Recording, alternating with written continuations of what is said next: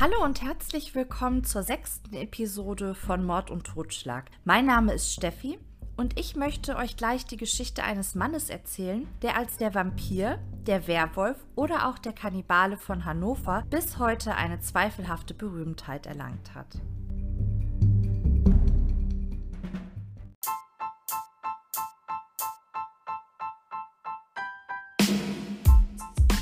Möchte diese Episode gerne meinem Papa und meinem Bruder Tim widmen. Ich danke euch wirklich von ganzem Herzen für die ganze Unterstützung, die ihr mir zukommen lasst. Und ich möchte mich natürlich auch nochmal bei euch allen bedanken, dass ihr so fleißig meinen Podcast hört, mich supportet und mir so liebe Kommentare, Nachrichten und konstruktive Kritik zukommen lasst. Ihr könnt mich gerne weiterhin auf Facebook, Instagram und auf Twitter unter von Mord und Totschlag oder per Mail von Mord und Totschlag totschlag.gmx.de erreichen. Jetzt starten wir aber mit der neuen Episode und ich wünsche euch gute Unterhaltung dabei.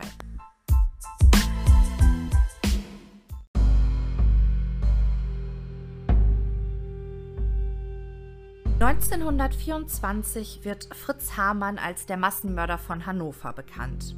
Er wird wegen 27-fachen Mordes an jungen Männern angeklagt, letztlich aber nur wegen 24 Morden verurteilt und mit dem Fallbeil hingerichtet.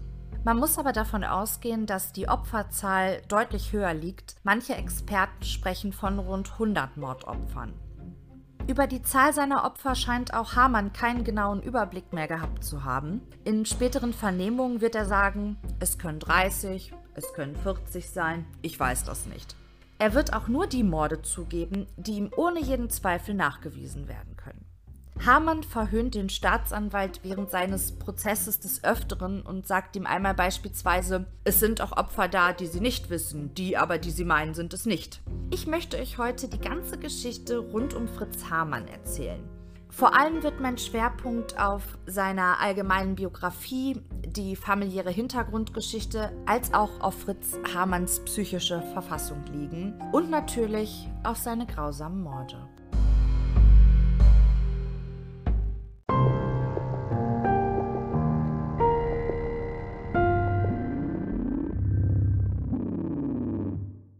Am 25. Oktober 1879 kommt der kleine Friedrich, genannt Fritz, Heinrich Karl Hamann im niedersächsischen Hannover als jüngster von fünf Geschwistern zur Welt. Nach Aussagen von Fritz brachte seine Mutter Johanne Hamann, geborene Claudius, schon einen Sohn mit in die Ehe, Fritz Halbbruder Karl Claudius. Dieser wurde nach Angaben von Fritz circa um 1856 geboren. Alle diese Kinder werden das Erwachsenenalter erreichen, was in dieser Zeit keine Selbstverständlichkeit war. Johanne, die bei der Geburt von Fritz bereits 41 Jahre alt ist, war schon immer sehr kränklich. Sie litt unter Asthma und wurde nach der letzten Geburt, also der Geburt von Fritz Hamann, bettlägerig. Sie wird als eher einfältige Person beschrieben. Zu seinem Vater Friedrich Hamann hatte Fritz ein wirklich sehr, sehr schlechtes Verhältnis. Fritz sagt, er hätte sich seinen Vater wirklich seit frühester Kindheit tot gewünscht. Friedrich Hamann soll einen sehr autoritären Erziehungsstil praktiziert haben. Er schlug und demütigte Fritz, wann immer sich ihm die Gelegenheit dazu bot.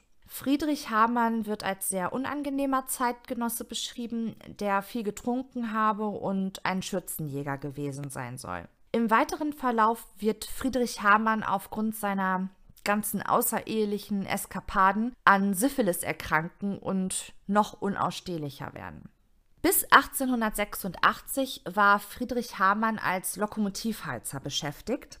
Und dann eröffnete er, nachdem er im Betrieb einen Unfall erlitt, bei dem ein Lokomotivführer zu Tode kam, das wird später noch wichtig werden, also bitte merken, eröffnete er in Hannover eine Zigarrenmanufaktur auf den Namen seiner Frau Johanne und stellte zehn Arbeiter an.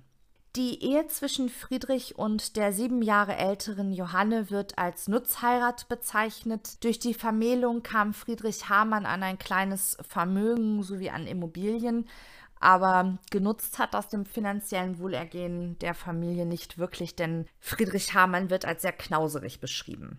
Wenn Fritz von seinem Vater spricht, nennt er ihn nur der Hamann. Zwischen Friedrich und Fritz Hamann wird eine lebenslange Feindschaft bestehen. Fritz hat durchaus eine wirklich schwierige Kindheit. Vor allem das Verhältnis zu seinem älteren Bruder Willi war gestört. Willi hat Fritz ab seinem sechsten Lebensjahr über mehrere Jahre hinweg sexuell missbraucht. Und das war auch der Grund, warum Fritz Hamann bis in sein Erwachsenenalter hinein unter Bettnässen gelitten hatte. Das Verhältnis unter allen Geschwistern soll aber schon immer sehr angespannt gewesen sein im weiteren Verlauf werden sich einzelne Geschwister untereinander immer mal wieder verklagen, zum Beispiel als es zu einem Erbstreit unter den Geschwistern nach dem Tode von Johanne Hamann kommt und auch um den Erbteil des Vaters wird Jahre später mehrfach prozessiert. Sehr seltsame Verhältnisse haben die da auf jeden Fall gehabt. Das kann man, glaube ich, so festhalten. Kommen wir aber später auch noch mal zu. In der ersten Klasse macht Fritz weitere sexuelle Erfahrungen mit einem Schulkameraden den Hamann während des Schulunterrichts mit der Hand unter der Schulbank befriedigte. Ich bin ein großer, großer Stefan Habort-Fan und da er sich auch zu dem Fall des Serienmörders Fritz Hamann geäußert hat, möchte ich seine Statements hier gerne mit aufnehmen. Wer Stefan Habort nicht kennt, er ist Kriminalist, Autor und Experte für Serienmorde und Täterprofile.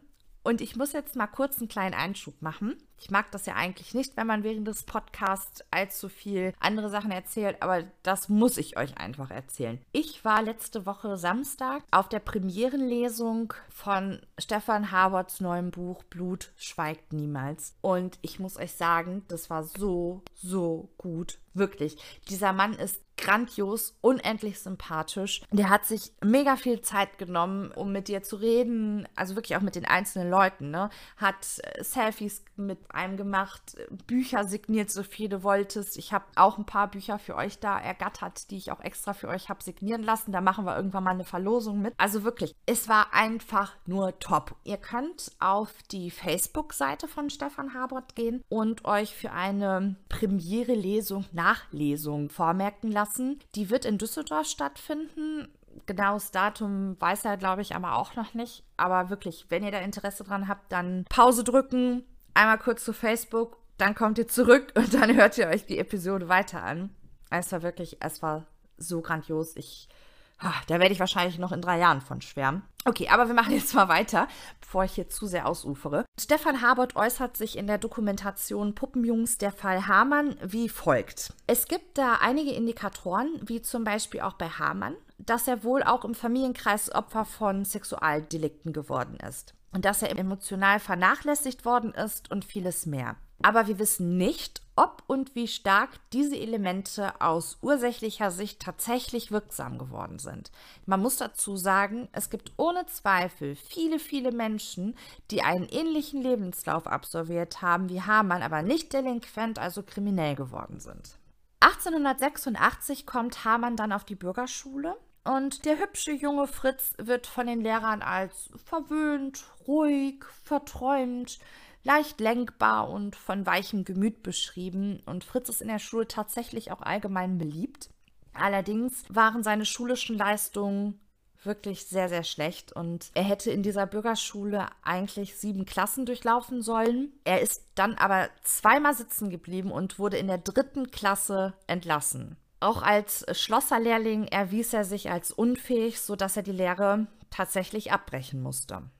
Ab 1895 besucht Fritz Hamann die Unteroffiziersschule des Heeres. Das war eine militärische Ausbildungseinrichtung. Und da wird übrigens schon erwähnt, dass Fritz zwar ein gesunder 16-jähriger Junge sei, aber ein seltsam ausdrucksloses Gesicht habe. In dieser Unteroffiziersschule treten dann auch erstmalig bei Fritz Hamann sogenannte Absenzen auf. Absenzen kann man vielleicht am besten mit ja mit Bewusstseinspausen übersetzen. Man vermutete, dass diese eventuell durch einen Sturz oder einen Sonnenstich ausgelöst worden sein könnten.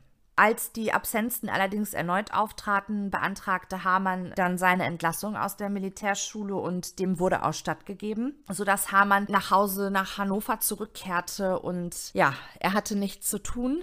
Er hatte keine Arbeit, keine Ausbildung, er hatte einfach gar nichts und er verfällt in eine Lethargie. Er hätte zwar bei seinem Vater in der Zigarrenmanufaktur arbeiten können, aber dafür fehlte ihm der Antrieb. Und sicherlich war die Lustlosigkeit auch dem schlechten Verhältnis zwischen Vater und Sohn geschuldet, denn die beiden konnten sich ja gar nicht aufs Fell gucken und dann noch den ganzen Tag miteinander arbeiten. Also ich denke mal, das wird der Hauptgrund gewesen sein, dass ähm, Fritz Hamann jetzt nicht unbedingt in diese Manufaktur wollte. Naja, auf jeden Fall hängt Fritz Hamann rum und hat nichts zu tun. Und in dieser Zeit beginnt er dann einige Nachbarskinder sexuell zu missbrauchen. Er lockt sie in Hauseingänge oder in Keller, um sich an ihnen zu vergehen. Als dies aufflog, wurde ein Strafverfahren gegen den jetzt 17-jährigen Hamann eingeleitet. Allerdings wurde dieses bald wegen Unzurechnungsfähigkeit wieder eingestellt. Die haben natürlich damals nicht Unzurechnungsfähigkeit gesagt. Die Menschen damals nannten das einen angeborenen Schwachsinn. Das ist nicht despektierlich gemeint, sondern war zur damaligen Zeit ein gängiger Ausdruck und euch wird im Laufe dieser Episode öfter mal der ein oder andere heute nicht mehr politisch korrekte Begriff über den Weg laufen. Ich bitte euch, das einfach zu ignorieren bzw. einfach so hinzunehmen. Ich habe das jetzt nicht immer alles politisch korrekt übersetzt, sondern das auch einfach stehen lassen, weil das für mich auch einfach ja wie ein Zeitzeugnis ist. Damals wurde das halt einfach so genannt und fertig. Dennoch hatte der sexuelle Missbrauch der Nachbarskinder weitreichende Konsequenzen für Hamann. Er wird in eine psychiatrische Heilanstalt nach Sylte in Hildesheim eingewiesen. Hier wurde ihm unheilbarer Schwachsinn attestiert. Heute würde man das eine Intelligenzminderung nennen. Und nur damit wir einmal wissen, in welchem Bereich wir da von der Intelligenz bei Fritz Hamann liegen sollen. Von der Intelligenzminderung spricht man, wenn der IQ unter 70 liegt. Also so in dieser, ja, so in dieser Sphäre bewegen wir uns jetzt. Bei der Polizei wird Fritz Hamann nun als gemeingefährlicher Geisteskranker geführt. Lange hielt Hamann es in der psychiatrischen Heilanstalt aber nicht aus und das kann man ihm nicht einmal so wirklich verdenken, zu dieser Zeit waren die Psychiatrien mehr Verwahranstalten als Heilanstalten. Eine Heilung war zu der Zeit meist gar nicht möglich. Es ging vielmehr darum, die psychisch auffälligen Menschen aus der Gesellschaft zu entfernen und sie an einem Ort zu bündeln, wo sie unter sich waren. Man probierte zwar die Patienten zu animieren, häufige Spaziergänge im äh, Anstaltspark zu machen, um sie körperlich so ein bisschen auszupowern. Und es gab auch noch einige andere Therapieansätze, aber man muss ganz ehrlich sagen, wenn ein Patient eskalierte, dann eskalierte er halt. Die Patienten wurden dann fixiert und eingesperrt und das war's. Die mussten einfach dann durch, durch ihre Psychosen und man konnte denen einfach nicht helfen. Das lag zum einen daran, dass das Wissen um gewisse psychische Erkrankungen vor 100 Jahren einfach auch noch so ein bisschen fehlte. Und es gab eben auch noch keine medikamentöse Möglichkeiten, denn zum Beispiel Antipsychotika wurden erst viel, viel später erfunden. Und die Therapiemaßnahmen, die man in solchen Heilanstalten ja eingesetzt hat, die waren zum Teil auch wirklich sehr krude. Und das ist auch der Grund, warum Fritz Hamann mehrmals aus der psychiatrischen Heilanstalt flüchtet, bis er es tatsächlich schafft, sich 1897 in die Schweiz abzusetzen. Und seine Eltern sollen ihm dabei sogar geholfen haben. Hamann empfand die Zeit in der psychiatrischen Heilanstalt übrigens als so traumatisch, dass er zeitlebens Angst hatte, erneut in eine Anstalt eingewiesen zu werden. Bei seiner späteren Festnahme wird er öfters sagen, köpft mich, aber bringt mich nicht wieder ins Irrenhaus. Auch sein Umfeld weiß um diese Angst Bescheid und wenn sie Fritz Hamann, warum auch immer, unter Druck setzen wollen, dann sagen sie ihm einfach, wir bringen dich wieder ins Irrenhaus. Und Hamann macht alles, was sie wollen. 1899 kehrte der jetzt 20 Jahre alte Hamann aus der Schweiz nach Hannover zurück. Tatsächlich ist es so, dass ihn weder die Polizei noch die ähm, Psychiater auf dem Schirm hatten, so dass er da wirklich ganz unbehelligt weiterleben konnte. Allerdings geht er auch wieder keiner Beschäftigung nach. Es kommt wieder zum Streit mit seinem Vater, äh, den es ungemein ärgert, dass Fritz nicht in dieser Zigarrenfabrik arbeiten möchte. Also im Prinzip fängt alles wieder von vorne an bis Fritz Hamann im Oktober 1900 als Ersatzrekrut in das Jägerbataillon 10 eingezogen und in Colmar stationiert wird. Colmar liegt heute in Frankreich. Ähm, 1900 jedoch gehörte es zum Deutschen Kaiserreich. Hamann sagt später, dass dies die schönste Zeit in seinem Leben war und ich möchte mal behaupten, es gab wenige Menschen, die das gesagt haben, die sich zu der Zeit da aufgehalten haben. Dass Hamann das als die schönste Zeit in seinem Leben bezeichnet, äh, wird vor allem daran gelegen haben, dass er hier Anerkennung und Lob bekommt. Sein Vorgesetzter schätzte ihn als sehr fleißigen und zuverlässigen Soldaten. Er sei der beste Schütze in dieser Kompanie gewesen und Hamann fühlt sich dort einfach richtig wohl. Und ich glaube, der, wenn es seitdem gegangen wäre, ja, der wäre ewig da geblieben. Allerdings ist es so, dass äh, im Jahre 1901 während der Militärzeit von Fritz Hamann seine innig geliebte Mutter Johanne verstirbt und Hamann wird später zu Protokoll geben, dass sie die beste war. Und man muss sagen, dass Hamann und seine Mutter ein ganz, ganz enges Verhältnis zueinander hatten. Hamann hat seine Mutter abgöttisch geliebt und seine Mutter hat ihn unheimlich verwöhnt. Also das war alles sehr, sehr innig und der Tod muss für ihn das Schlimmste gewesen sein, was hätte passieren können. Ja, als dann im Herbst die Manöver anfingen, bricht Fritz Hamann bei einem anstrengenden Marsch zusammen und wird ohnmächtig. Er wird daraufhin in ein Lazarett gebracht und dort gründlich untersucht. Vier Monate wird er dort verbringen. Die Ärzte diagnostizieren eine hebephrene Schizophrenie und eine erhebliche Intelligenzminderung. Die hebephrene Schizophrenie ist eine Unterform der Schizophrenie. Ähm, hier stehen vor allem Veränderungen des Gefühls- und Gemütslebens im Vordergrund. Wahnvorstellungen und Halluzinationen kommen nur sehr, sehr selten vor. Und damals, also zu der Zeit, wo wir uns jetzt gerade befinden, ähm, nannte man das natürlich noch nicht hebephrene Schizophrenie, sondern man nannte es Jugendirre sein oder läppische Verblödung. Um die Persönlichkeit von Fritz Hamann und sein Verhalten besser einordnen zu können, habe ich für euch einmal die fachlich fundierte Beschreibung der Symptome einer hebephrenen Schizophrenie in Bezug auf Sprache, Emotionen und Verhalten rausgesucht. Ich glaube, dass es wichtig ist, das Krankheitsbild der hebephrenen Schizophrenie zu kennen, um manche Handlungen und Aussagen von Fritz Hamann ähm, im weiteren Verlauf besser verstehen und einordnen zu können. Ich lese euch jetzt einen Auszug aus einem Text Vor, der auf netdoktor.de von der Psychologiestudentin Julia Doppmeier erschienen ist. Hebephrene Schizophrenie, veränderte Emotionen. Kennzeichnend für die hebephrene Schizophrenie sind veränderte Emotionen, die zudem sehr instabil sind. Ohne erkennbaren Grund beginnen hebephrene Schizophrenie-Patienten plötzlich zu lachen oder zu weinen. In vielen anderen Momenten zeigen sie wenig Emotionen, in Klammern flacher Affekt.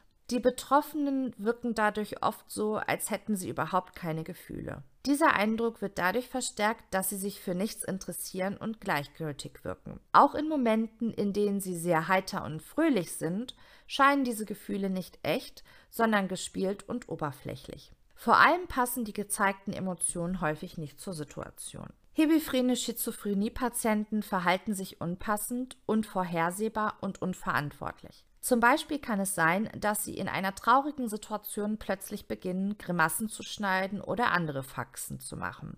Das inadäquate Verhalten erscheint Beobachtern kindisch und albern. Auch ungeniertes und distanzloses Verhalten wird oftmals beobachtet. Typisch für hebephrene Schizophrenie-Patienten ist außerdem, dass sie über Krankheitsbefürchtungen klagen. Auch die Sprache ist stark beeinträchtigt. Sie bilden oft sinnlose Sätze oder wiederholen Wörter. Ihre Gedanken sind zusammenhangslos. Bewegungen oder Handlungen können ebenso bizarr wirken, wenn diese immer wieder oder auf merkwürdige Weise ausgeführt werden. Hebephrene Schizophrenie-Patienten lassen in ihrem Verhalten keine Absicht erkennen. Im weiteren Verlauf der Erkrankung ziehen sich die Betroffenen immer weiter zurück. Sie verfolgen keine Interessen mehr und kümmern sich nicht mehr um ihre äußere Erscheinung. Das trifft übrigens auf Fritz Hamann nicht zu, das werdet ihr gleich nochmal hören. Das war nämlich soll ein sehr, sehr gepflegter Mann gewesen sein.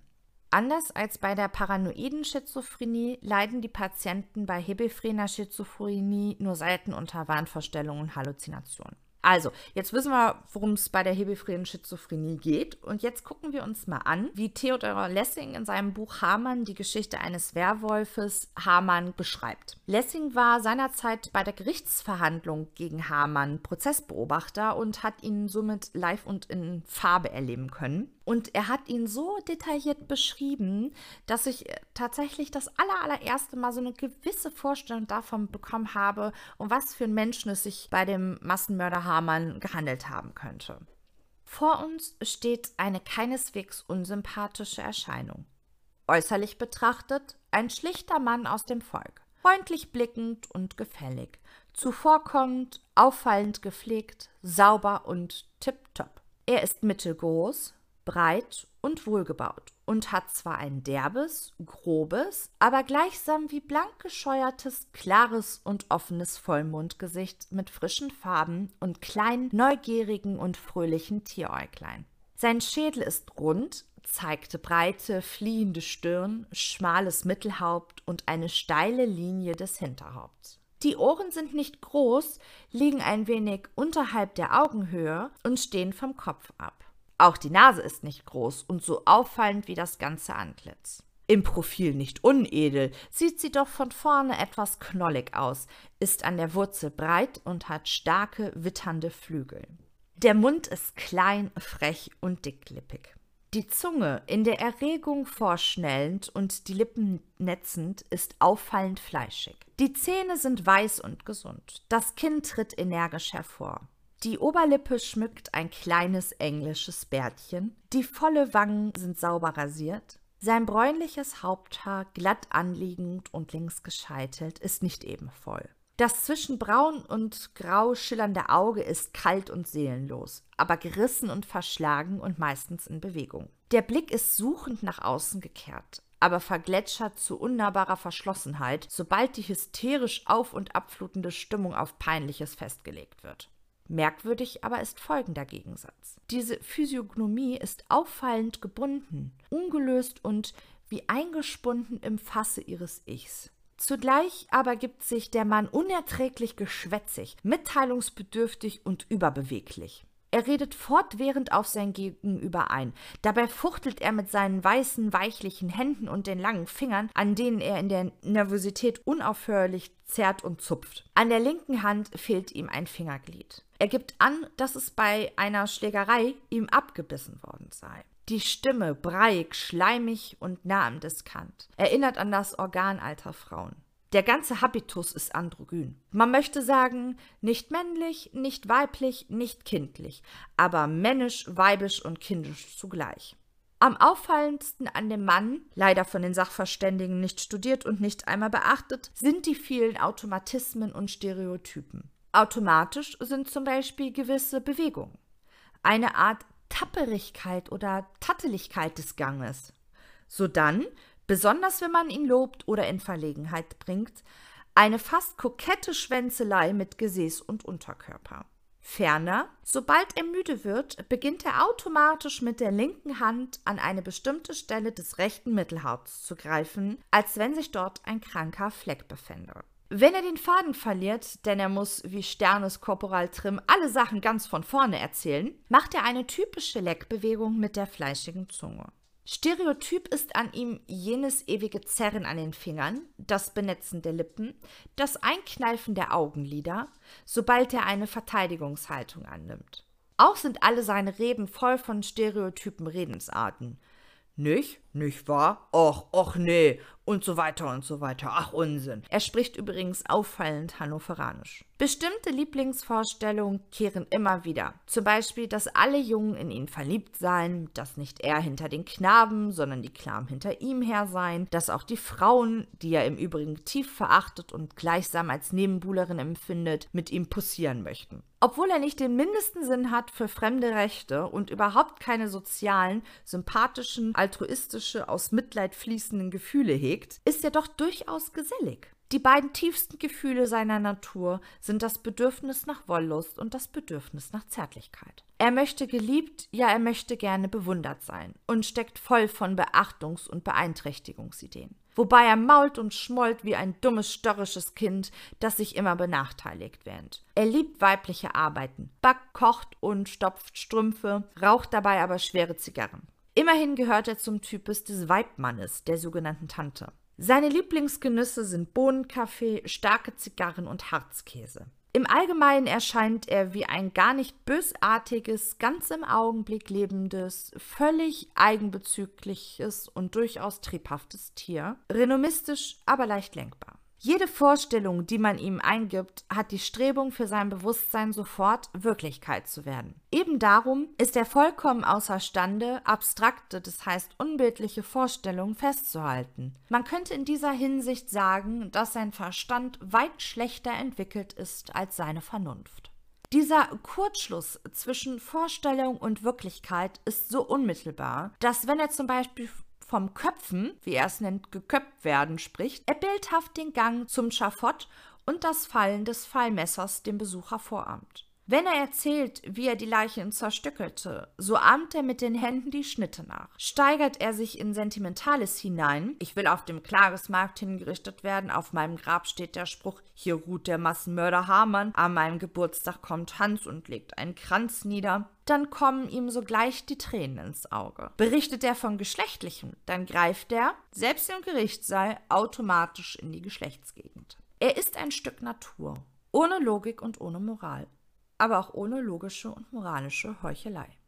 Die Ausdrucksweise ist tatsächlich manchmal so ein bisschen schwierig und ich muss das wirklich auch zwei, dreimal lesen, gewisse Dinge, bis sie dann auch vollkommen in meinen Hirnwinden angekommen sind. Aber wer sich äh, für den Fall Hamann interessiert, dem möchte ich das Buch von Theodor Lessing wirklich ans Herz legen. Ihr könnt das im Moment kostenlos bei Amazon downloaden für den Kindle. Also ihr könnt damit überhaupt nichts falsch machen. Und dann hatte ich mir auch noch ein Buch bestellt, das hieß Die Hamann-Protokolle. Habe ich euch auch alles in die Shownotes geschrieben. Auch das wirklich ein super detailreiches Buch. Da erfährt man so viele Dinge, die in den, in den meisten Dokumentationen gar nicht mit aufgenommen worden sind, weil es natürlich den Rahmen sprengen würde, ist mir auch klar. Aber wie gesagt, also Wer da Interesse hat, guckt euch das in den Shownotes mal an. Ich kann die beiden Bücher wirklich absolut empfehlen.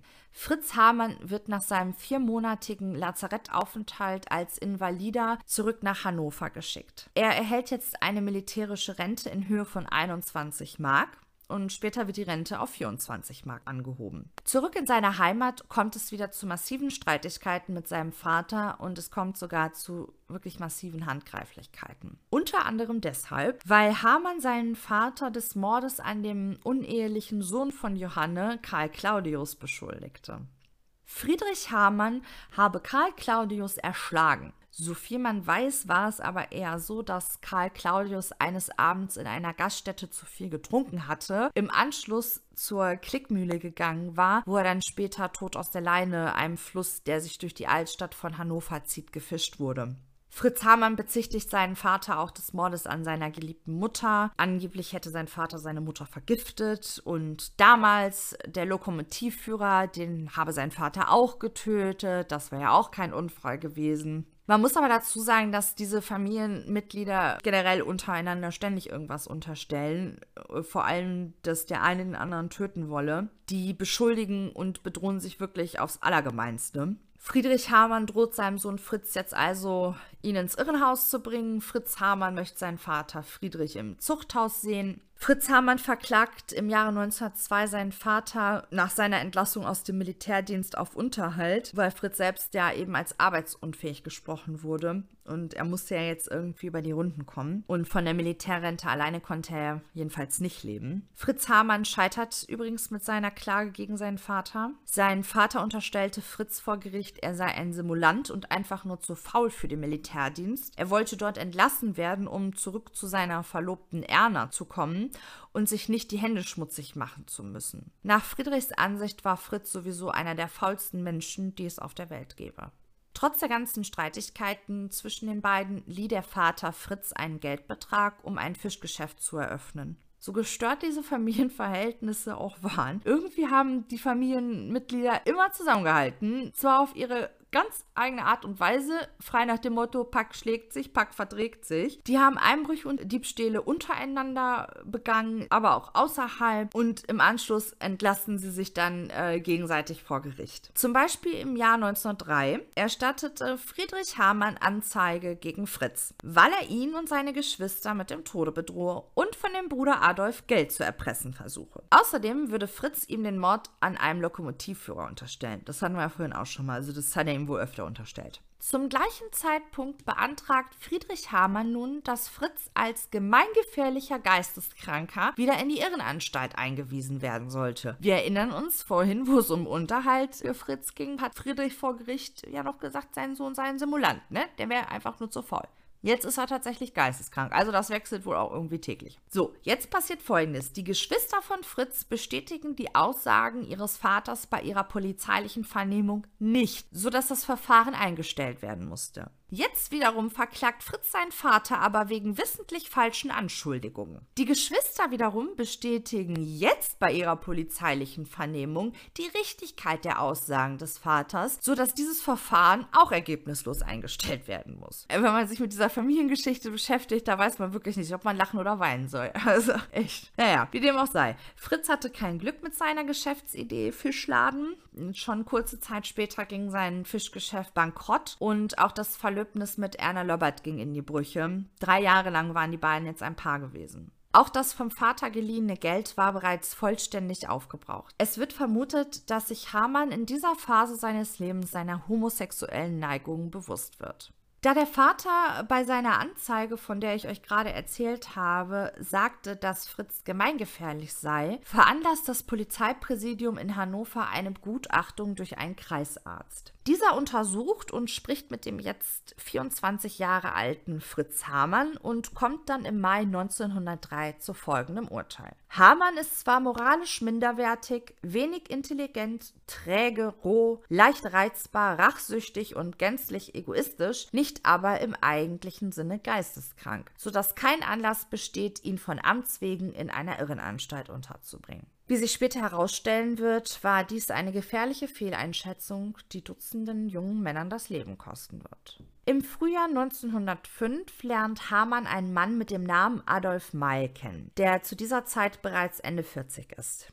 Die beiden beginnen ein Verhältnis miteinander, wobei der aktive Part dabei von Meil ausgeht. Fritz Hamann wird von Meil in diverse sexuelle Praktiken eingeführt. Das alles ist für Fritz neu. Bei den späteren Vernehmungen wird er aussagen, dass er später hunderte solche kennenlernte und mit ihnen auch verkehrte. Meil stirbt dann aber, ich glaube, drei oder vier Jahre später. Die waren nicht allzu lange zusammen, die beiden. Bis zum Jahre 1904 war Fritz Hamann von der Justiz nicht behelligt worden, trotz diverser Straftaten wie Diebstähle, Einbrüche und Hehlerei.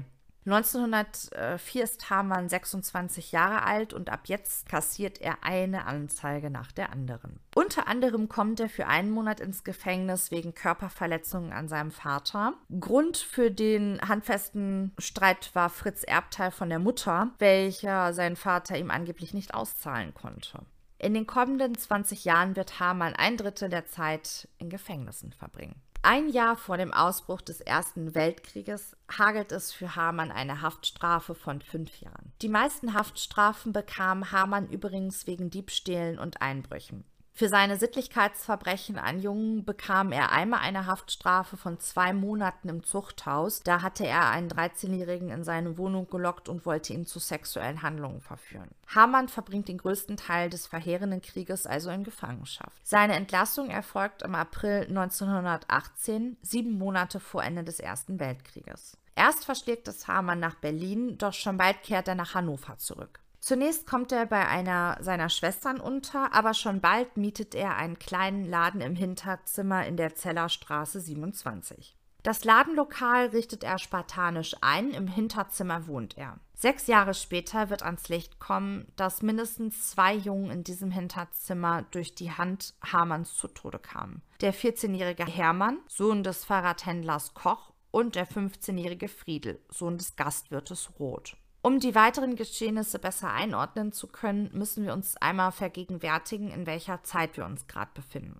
Im Juli 1914 bricht in Europa der Erste Weltkrieg aus. Einer der Kriegsbeteiligten war das Deutsche Kaiserreich. 17 Millionen Menschen werden in den nächsten vier Jahren ihr Leben verlieren. Es wird tausende Verletzte und Schwerstverletzte geben. Rund 500.000 Menschen werden infolge der Lebensmittelknappheit ihr Leben verlieren Tausende werden traumatisiert sein. Es fehlt den Menschen infolge des Krieges wirklich an allem. Der Hunger treibt selbst den rechtschaffensten Bürger dazu, Straftaten zu begehen, um überleben zu können. Auch die physische Belastung für alle Beteiligten ist enorm. Da nahezu alle Männer an die Front mussten, waren ihre Frauen und ihre Familien auf sich allein gestellt. Die daheim gebliebenen Frauen waren einer massiven Doppelbelastung ausgesetzt. Neben der Versorgung ihrer Familien mussten sie auch mehr arbeiten gehen, um Geld verdienen zu können. In manchen Berichten ist die Rede davon, dass sie bis zu 16 Stunden am Tag arbeiten ging. Und wofür? Für nichts. Wegen der Inflation war das Geld einfach nichts mehr wert. Das Papiergeld, was sie am Tage erwirtschaftet hatten, war am Abend für nichts mehr gut, außer es zum Heizen zu nutzen. Richtig, richtig bitter.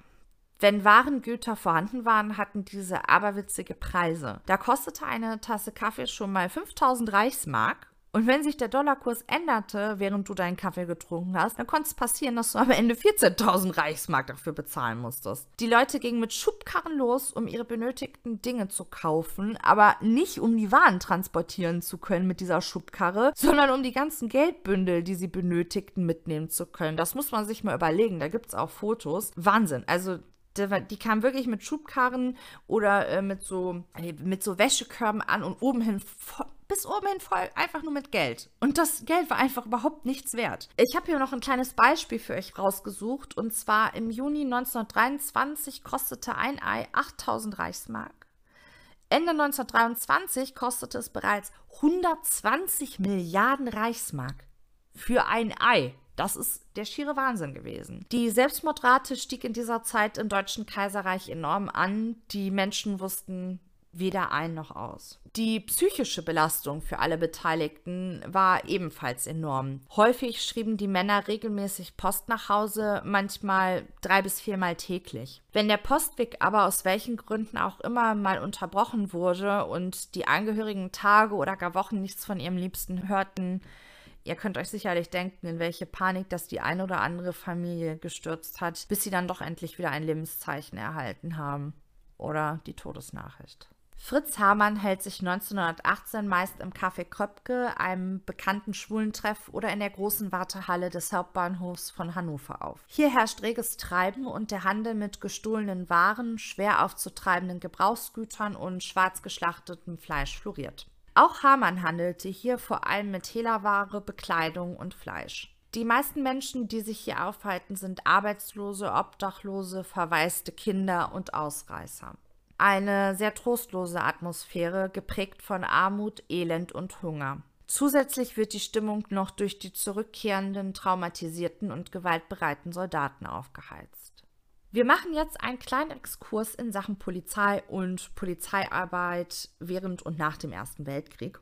Durch den sogenannten Vertrag von Versailles wurden die Polizeimächte beschränkt, und zwar in allen Bereichen. Die Schutz-, Sicherheits- und Kriminalpolizei waren von diesen Einschränkungen betroffen. Und diese unterbesetzte, in ihren Handlungen beschränkte Polizei stand jetzt einer verzweifelten, gewaltbereiten, zur Kriminalität und Prostitution gezwungenen Bevölkerung gegenüber. Das damals sogenannte Unzuchtsdezernat der Kriminalpolizei von Hannover bestand aus zwölf Kriminalbeamten und einem Kommissar. Das waren 13, also insgesamt 13 Beamte, die für die Überwachung der rund 4000 Prostituierten, offiziell eingeschrieben waren übrigens nur für 100 Prostituierte, und mindestens 300 männlichen Prostituierten zuständig war. Die schlecht besoldeten Polizisten mussten mehrmals die Woche Nachtschichten machen. Das heißt, Dienstende war dann im besten Fall um 4 Uhr morgens. Und sie mussten dann aber wieder am selben Tag um 9 Uhr zur Tagschicht auf der Wache sein.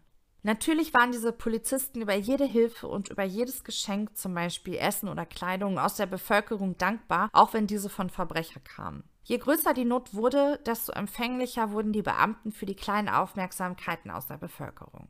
Den Beamten der Kriminalpolizei stand nur eine sehr geringe Geldsumme zur Verfügung, um die Suche nach Vermissten zu finanzieren und ihnen standen keine zusätzlichen Beamten zur Verfügung. Die Kriminalbeamten waren auf die Hilfe der Angehörigen und der Bevölkerung angewiesen, um Vermissten- oder Mordfälle klären zu können. Da die Bevölkerung in diesen schweren Zeiten aber mit ihrem eigenen Schicksal bedient genug waren, blieb den Kriminalbeamten häufig nichts anderes übrig, als gewisse Verbrecher zu ihren Spitzeln zu machen, um die Kontrolle über das Geschehen nicht vollends zu verlieren. Von 1918 bis 1924 diente auch Fritz Hamann der Kriminalpolizei als Spitzel. Hamann erwies sich in diesen Jahren als große und vor allem zuverlässige Hilfe für die Polizei. Er half ihnen, eine Verbrecherbande, die falsches Geld herstellte, auffliegen zu lassen. Er machte Diebe dingfest und half sogar beim Aufspüren diverser vermisster Personen. Der Polizei war sehr daran gelegen, dass ihrem Spitzel Hamann nicht zustieß und wenn Hamann Verbrecher in seine Wohnung lockte, wo die Polizei sie überrumpelte und festnahm, wurde Hamann auch immer zum Schein mit festgenommen und wenig später wieder aus der Haft entlassen. So sollte seine Arbeit als Spitze verdeckt werden. Und das funktionierte tatsächlich mehrere Jahre sehr gut. Fritz Hamann hatte sogar einen Polizeiausweis. Man weiß heute nicht sicher, ob es sich um ein offizielles Polizeidokument oder um eine Fälschung handelte. Sicher ist auf jeden Fall, dass dieser Polizeiausweis Hamann dabei half, sich Zutritt zu allen Örtlichkeiten zu verschaffen und sich das Vertrauen seiner späteren Opfer erschleichen zu können. Dieser Polizeiausweis ermöglichte es Fritz Hamann dann auch nachts in die Wartehalle des Hauptbahnhofes von Hannover zu kommen. Das ging ansonsten nämlich nur, wenn man eine Fahrkarte vorweisen konnte. Hamann muss sich in dieser Wartehalle ziemlich aufgespielt haben. Er kontrollierte die Personalausweise der Reisenden, informierte die Bahn-, Sicherheits- und Kriminalwachen, wenn ihm etwas Verdächtiges aufgefallen war. Er führte Telefongespräche auf der Bahnhofswache und er verhörte auch Verdächtige. Also er gehörte absolut dazu. Traf er dann junge Männer, die ihm gut gefielen, bot er ihnen etwas zu essen, Arbeit und einen Schlafplatz in seiner Wohnung an. Er behielt sie eine, manchmal auch mehrere Nächte bei sich und sobald er sie zum Geschlechtsverkehr überredet hatte, tötete er sie währenddessen. So kam Hamann an eine Vielzahl von Opfern. Durch die gute Beziehung zur Polizei wurden Fritz Hamann erst all diese Morde ermöglicht. Er wusste über aktuelle Fahndungen, anstehende Razzien und Ermittlungsstände Bescheid. Er wurde selbst von den Beamten wie ein dazugehöriger Kriminalpolizist betrachtet. So war es Hamann ein leichtes, Verbrecher, die er aber gern mochte, unter seinen Schutz zu stellen und die, die ihn hänselten oder nicht ernst nahmen, der Polizei auszuliefern. Nachdem die Morde von Fritz Hamann bekannt wurden, war der Polizei jetzt natürlich sehr daran gelegen, zu verschleiern, dass Hamann ihr Spitzel gewesen war. Es ist zu dieser Zeit nicht selten passiert, dass Spitzel, wenn sie ihre Position in irgendeiner Art und Weise missbraucht hatten, von der Polizeibehörde verleugnet wurden, obwohl derjenige dem Beamten tatsächlich gut bekannt bekannt war. In der Öffentlichkeit erklärte die Polizeibehörde dann, die Stellung des Mannes war nicht amtsförmlich. Er bezog keinen Sold, er führte keine amtlichen Ausweise, kurz, die Behörde kennt ihn gar nicht. Spitzelaufpasser, Zuträger sind eben niemals offizielle. Es konnte im Nachgang aber zweifelsfrei nachvollzogen werden, dass Hamann ein Polizeispitzel war. Und diese Stellung, die Fritz Hamann unter den Kriminalbeamten hatte, ist wichtig, denn diese hat es Hamann überhaupt erst erlaubt, zu einem Massenmörder zu werden. Seine Position als Spitze bei der Kriminalpolizei hat ihm nämlich nicht nur jede Menge gutgläubige Opfer beschert, er war auch, wie gesagt, immer bestens über alles informiert. Und ehrlicherweise muss man auch sagen, dass keiner der Kriminalbeamten Fritz Hamann es zugetraut hat, ein Mörder zu sein. Ein Gauner, der auch Sittlichkeitsverbrechen begangen hat, ja, aber sicher kein Massenmörder. Einige der Polizeibeamten pflegten sogar ein freundschaftliches Verhältnis zu Hamann. Jetzt könnte man glauben, dass Hamann die Dreistigkeit, sich in die Kreise der Kriminalpolizei einzuschleichen, nicht übertreffen konnte. Aber doch, das konnte er. Er gründete allerdings erst einige Jahre später das Detektivbüro Lasso. Tatsächlich bekam er dabei auch Hilfe von der Kriminalpolizei und arbeitete dann auch vor allem für das Polizeipräsidium Hannover. Er lässt sogar einen Stempel anfertigen und gibt an seine Mitstreiter Ausweiskarten mit Lichtbildausweis aus, auf denen folgender Text steht. Inhaber dieser Karte ist Detektiv der Lasso und arbeitet für das hannoversche Polizeipräsidium. Er bittet alle in Ausführung seines Berufes um Beistand. Lasso-Detektive. Es ist aber trotzdem nicht so, dass Hamann nicht durch Bekannte oder Nachbarn verdächtigt wurde, getötet zu haben. Das muss man auch sagen. Und es wurden auch halbherzige Hausdurchsuchungen bei Hamann durchgeführt. Im Oktober 2018 zum Beispiel wurde bei Hamann nach dem verschwundenen Friedel, Sohn des Gastwirtes Roth, gesucht. Friedel fanden sie nicht, dafür lag aber ein anderer Junge im Bett von Hamann. Nackt. Hamann hatte ihn mit Essen in seine Wohnung gelockt und ihm Geld für sexuelle Dienste geboten. Da Hamann gegenüber dem Polizeibeamten zugab, das gleiche auch mit anderen Jungen gemacht zu haben, warum auch immer er das zugegeben hat, naja, egal, wurde im Oktober 1918 ein Strafverfahren gegen ihn eingeleitet. Im April 1919 wurde er dann mal wieder zu neun Monaten Gefängnis verurteilt. Das Bittere an dieser Geschichte ist, hätten die Beamten die Hausdurchsuchung damals gründlicher durchgeführt, dann hätten sie, nach späteren Aussagen von Hamann, den Kopf Friedels in einem Koffer, der in einer Ecke des Zimmers stand, gefunden. Aber sie waren nicht gründlich genug. Im Dezember 1918 zieht Hamann in die Seidlitzstraße 15. Hamann hatte sich angewöhnt, immer einen jungen Mann bei sich wohnen zu haben, der die Wohnung in Schuss halten musste und allerlei andere Dinge zu erledigen hatte. In der neuen Wohnung in der Seidlitzstraße war Friedrich Oswald dafür zuständig. Hamann hatte Oswald mittellos am Hauptbahnhof aufgegriffen und ihm Arbeit angeboten.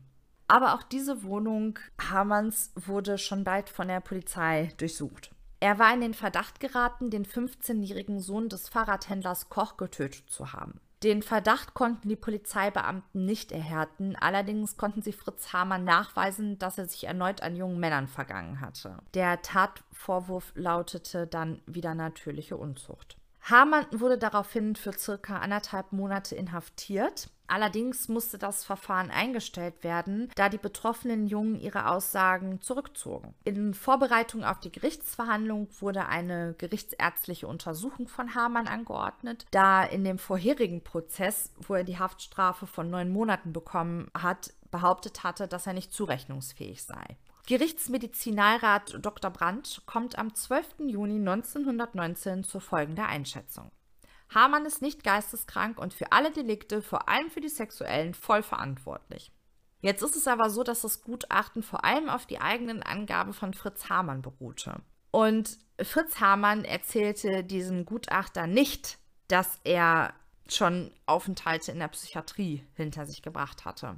Warum er ihm das nicht erzählt hat, kann ich logisch nicht nachvollziehen, da die Wahrscheinlichkeit dann ja sicherlich höher gewesen wäre, dass Dr. Brandt ihm eine Unzurechnungsfähigkeit attestiert. Man muss ohnehin die immer zu unterschiedlich man muss ohnehin die immer zu unterschiedlichen kommenden Ergebnisse der Gutachten in Frage stellen. Es liegt nahe, dass Hamann geistig eventuell fitter war, als er es manchen Gutachter weismachen wollte. Geht es um seine Zurechnungsfähigkeit oder um eine Fortzahlung seiner Invalidenrente, stellt er sich immer besonders schwachsinnig an. Wenn er aber junge Männer in seine Wohnung locken will, die ganze Planung, die Vertuschung, der Druck, ob er erwischt wird oder nicht, dieses ganze drumherum. Ich glaube nicht, dass jemand, der angeblich nicht bis drei zählen konnte, das wurde gesagt, Hamann konnte nicht bis drei zählen, dass so jemand so etwas bewerkstelligen könnte. Man wird das nicht mehr rausfinden, aber wie gesagt, diese ganzen psychiatrischen Gutachten, die sind wirklich mit Vorsicht zu genießen. Zumal es da eben Gutachten gibt, die sagen, der ist absolut äh, gestört und dann gibt es Gutachten, die sagen, nee, nee, der ist äh, absolut gesund, der ist einfach nur verdorben. Um das jetzt mal kurz zu fassen. Die aktuelle Wohnung wurde Hamann nun auch zu heiß und er zog im September 1919 in eine andere Wohnung in die Nikolaistraße 13. Seine Vermieterin Frau Kroll bekommt jedoch sehr schnell mit, dass Hamann mit den ein- und ausgehenden jungen Männern, wie sie sagte, unsägliche Dinge trieb und sie forderte ihn schon bald auf, die Wohnung sofort wieder zu verlassen. Schon kurze Zeit später, im Oktober 1919, wird ein Mann in Hamanns Leben treten, zu dem er bis zu seinem Tode eine ganz besondere und innige Beziehung haben wird. Hans Granz ist sein Name. Ein junger, hübscher Mann, 21 Jahre jünger als Fritz Hamann, der zu dieser Zeit bereits 40 Jahre alt ist. Die Eltern von Granz haben in der Altstadt von Hannover einen kleinen Papier- und Buchbinderladen. Granz kommt aus einer kinderreichen Familie. Er wird als lebenslustiger, ehrgeiziger, liebenswürdiger, aber auch sehr egoistischer junger Mann beschrieben. Granz macht seine Schule zu Ende, wird mit 15 Jahren konfirmiert. Er macht eine Handlungslehre in einer Metallwarenfabrik, beginnt aber bald darauf, Geld zu unterschlagen und mit gefälschten Quittungen Geld bei Kunden zu kassieren. Er arbeitet dann in verschiedenen Industriebetrieben in und um Hannover. 1918 arbeitet er für eine kurze Zeit als Aushelfer bei der Post, bis er dann erneut eine Anstellung in einem Industriebetrieb bekommt. Aber auch hier wird er dann am 1. Oktober 1919 entlassen, da er immer zu spät kommt. Jetzt müssen seine Eltern ihn wieder finanziell unterstützen, die das natürlich vor allem in der ohnehin schon schweren Zeit nur widerwillig machen. Hans Granz versichert seinem Vater, er wolle nun in die Reichswehr eintreten. Als sein Vater aber voller Misstrauen nachprüft, ob Hans sich bei der Reichswehr gemeldet hatte, wird er bitter enttäuscht. Hans Granz hatte nie vor, in die Reichswehr einzutreten. Er wollte seinen Eltern mit dieser Option nur hinhalten. Stattdessen hat Granz sich mit Frauen vergnügt. Granz fürchtet das Donnerwetter seiner Eltern, als er erfährt, dass sein Vater sich bei der Reichswehr erkundigt hat und verlässt fluchtartig sein Elternhaus. Er ist nun ganz auf sich allein gestellt. Granz verbringt die Nächte in irgendwelchen Spelunken und hält sich mit dem Handel von alten Kleidungsstücken am Bahnhof Hannover über Wasser. Hier werden sich die Wege von Hans Granz und Fritz Hamann dann auch kreuzen. Ein anderer junger Mann macht Granz darauf aufmerksam, dass Hamann letztens einem hübschen Jungen 20 Mark geschenkt habe. Einfach so. Das macht Granz gierig, sodass er zu dem viel älteren Hamann geht und sich ihm anbietet. Hamann ist gleich angetan von dem jungen, hübschen Burschen. Später gibt Hamann zu Protokoll: Ich hatte zuerst einen Tick auf Hans. Aber als ich ihn nackt sah, mochte ich ihn nicht. Er ist so behaart wie ein Affe. Wirklich. Sie können es mir glauben. Wie ein Affe sah Hans aus. Aber später hat er sich alles abrasiert. Hamann nimmt Hans Granz mit zu sich in die Wohnung in die Nikolaistraße. Entgegen aller anderen Jungen bleibt Granz bei Hamann. Hamann, er war wie ein Kind. Ich habe ihn gehalten wie meinen Sohn. Ich habe ihn aus dem Sumpf geholt und wollte nicht, dass er wieder unter die Räder komme. Hamann wird nicht einmal ernsthaft versuchen, Granz zu töten. Stefan Habert äußert sich zu dieser Tatsache wie folgt. Serienmörder haben mir in Interviews erzählt, dass sie Familienangehörigen, Freunden oder Bekannten so etwas nie hätten antun können, weil sie für diese Menschen schon Gefühle empfunden hatten, weil sie wussten, was diese Menschen in ihrem Leben noch vorhatten, was es für Persönlichkeiten sind. Wenn es eben fremde Menschen sind, können diese Opfer eben auch versachlicht werden. Das heißt, die Täter sprechen dann in der Regel auch nur von Objekten. Vier Jahre wird diese ungleiche Beziehung anhalten. Hamann sorgt für den Lebensunterhalt für Hans. Die Beziehung der beiden ist aber nicht nur rein sexueller Natur. Die beiden scheint etwas miteinander zu verbinden. Auch die Vermutung, dass Hamann Granz nur bei sich behielt und fast schon verwöhnte, weil Granz ein Mitwisser seiner zahlreichen Morde war, und Hamann gegebenenfalls fürchtete, von Granz verraten zu werden, wenn er ihn verstoße. Das passt nicht, weil Hamann hat tatsächlich in zahlreichen anderen Fällen bewiesen, dass er nicht einmal mit der Wimper zuckte, wenn es darum ging, jemanden zu töten. Das hätte er ganz bestimmt auch mit Mitwissern gemacht. Granz verspürt gegenüber Hamann etwas wie Dankbarkeit, der ihm ein Zuhause bietet. Granz soll auch Mitleid mit Hamann gehabt haben. Außerdem war Granz sich durchaus bewusst, dass er von Hamann in Sachen Verbrechen noch viel lernen konnte. Und Hamann verfällt diesem skrupellosen jungen Mann. Hamann fühlte sich allein und wollte wenigstens einen haben, den er, Zitat, lieb haben könne. Hamann sagt dazu, ich musste einen Menschen haben, dem ich alles galt.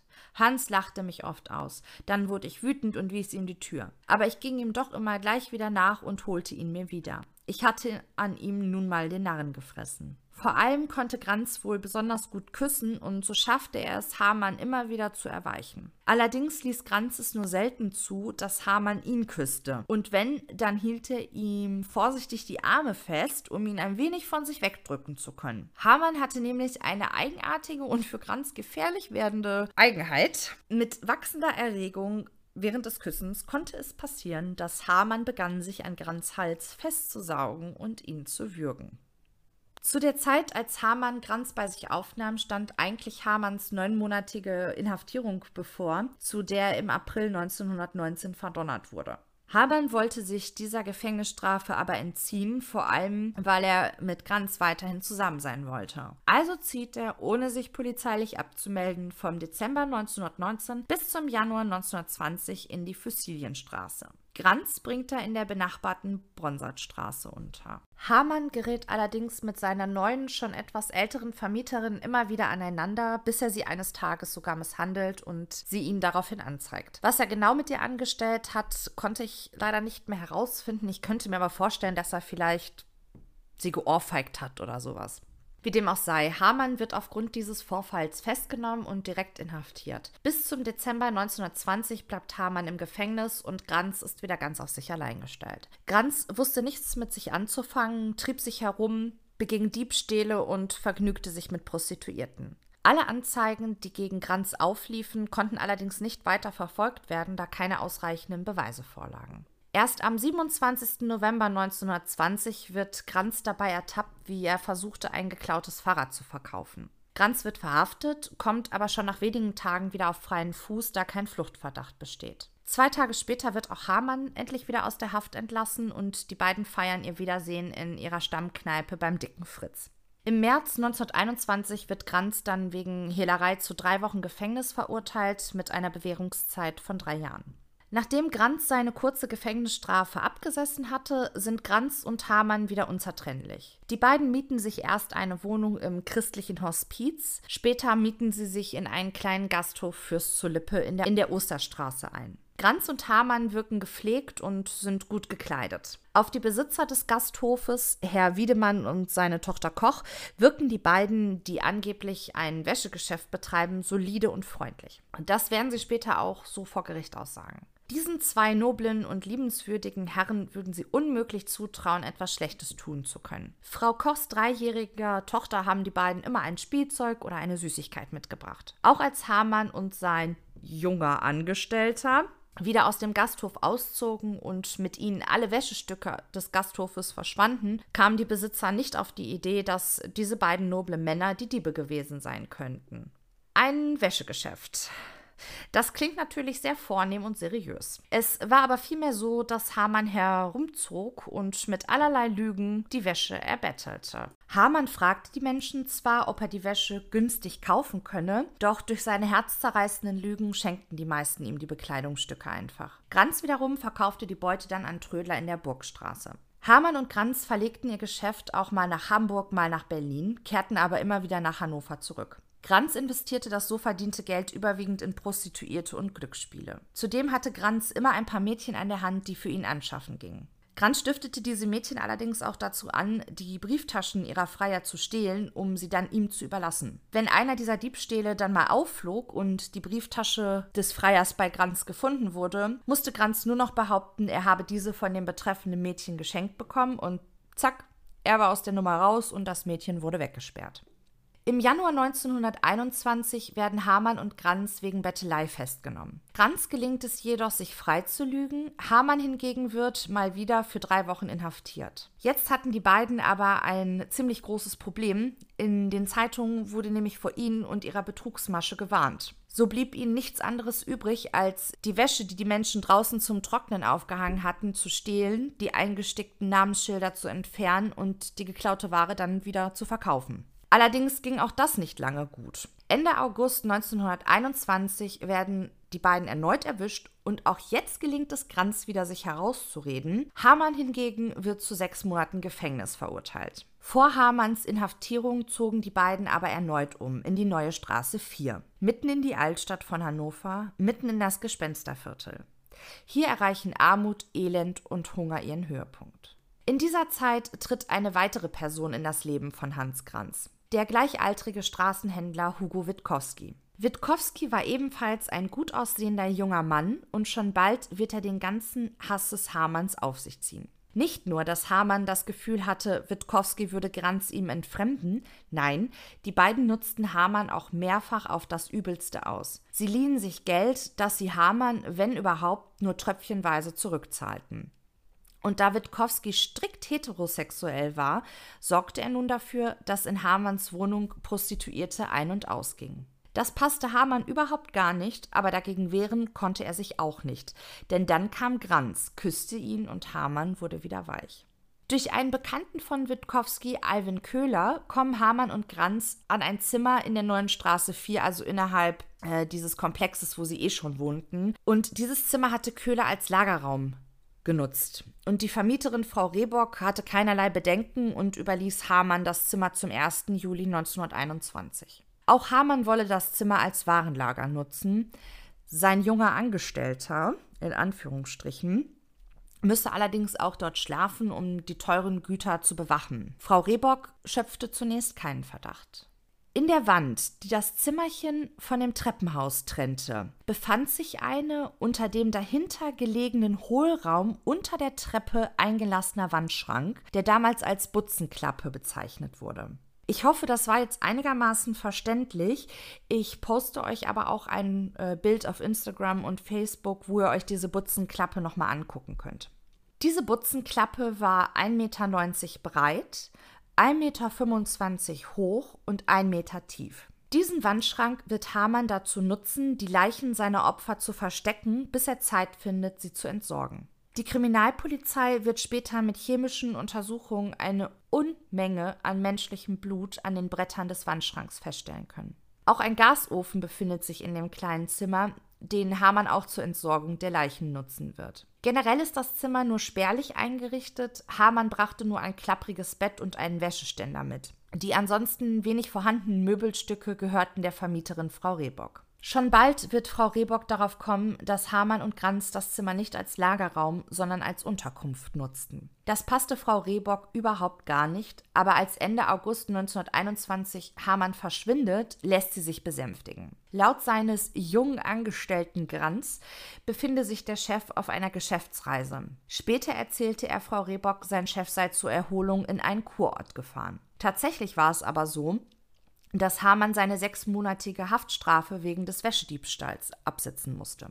Während Hamann inhaftiert ist, knallen bei Granz die Sicherungen völlig durch. Er tut und lässt in diesem Zimmer, was ihm gefällt. Er überlässt das Zimmer natürlich gegen Zimmergeld den Prostituierten Dörchen, Elli und Annie. Allerlei dunkle Gestalten treffen sich in dem Zimmer, es werden Saufgelage abgehalten und nicht selten kommt es zu Messerstechereien. Frau Rehbock kommt dagegen nicht mehr an und sie schreibt Hamann einen Brief, in dem sie sich über das unglaubliche Benehmen von Granz beschwert.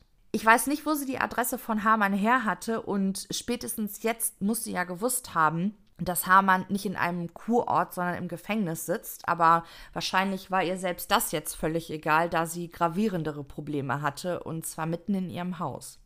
Elli und Dörchen finden in dem Zimmer von Hamann einen Topf mit Fleisch, an dem sie Haare ausmachen können. Sie sind entsetzt und gehen mit ihrem Fund zur Polizei, denn sie sind sich sicher, hierbei handelt es sich um menschliches Fleisch. Bei der Polizei werden die beiden jedoch nicht ernst genommen und ihr Verdacht wird belächelt. Sie sollen sich nicht so anstellen, das sei doch nur Schweinefleisch.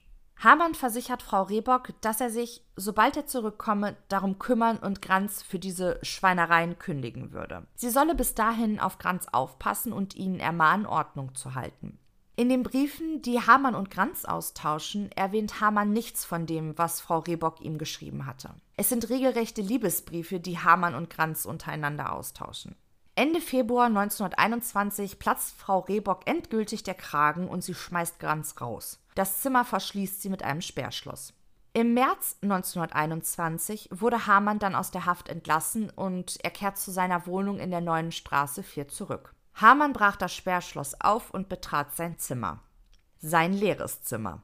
Granz und Witkowski hatten alle seine Besitztümer, die ja eh nicht viel waren, verkauft und seine Militärrente hatten sie auch verjubelt.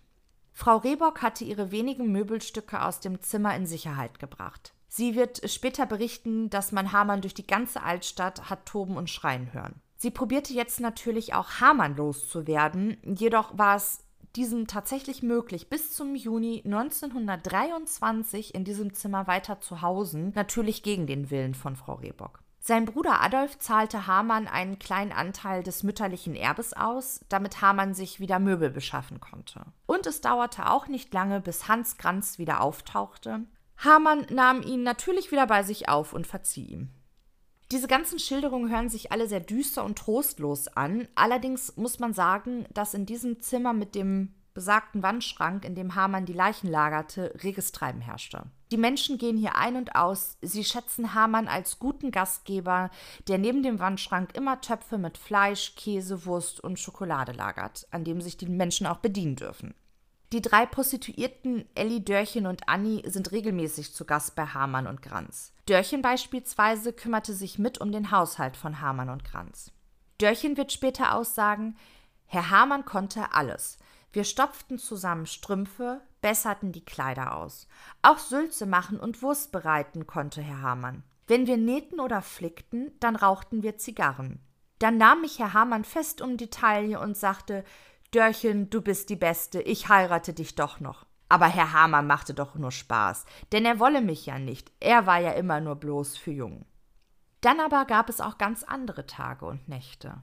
In diesen schickte Hamann jeden Besucher weg und verbarrikadierte sich in seinem Zimmer. Er stopfte sogar Zeitungspapier ins Schlüsselloch. Fritz Hamann brauchte Ruhe, um die Leichen zerstückeln und entsorgen zu können.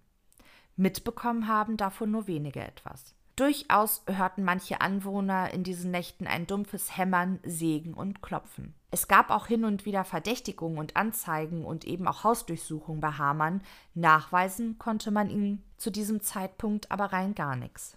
Aber mal ehrlich, die meisten wollten es auch nicht wahrhaben, was sich in Hamanns Zimmer tatsächlich abspielte. Auch die Kriminalpolizei hatte da kein ernsthaftes Interesse dran. Die Menschen waren in dieser schweren Zeit gar nicht in der Position gewesen, die Herkunft der Kleidungsstücke und des Fleisches, das Hamann in rauen Mengen verkaufte und verschenkte, zu hinterfragen.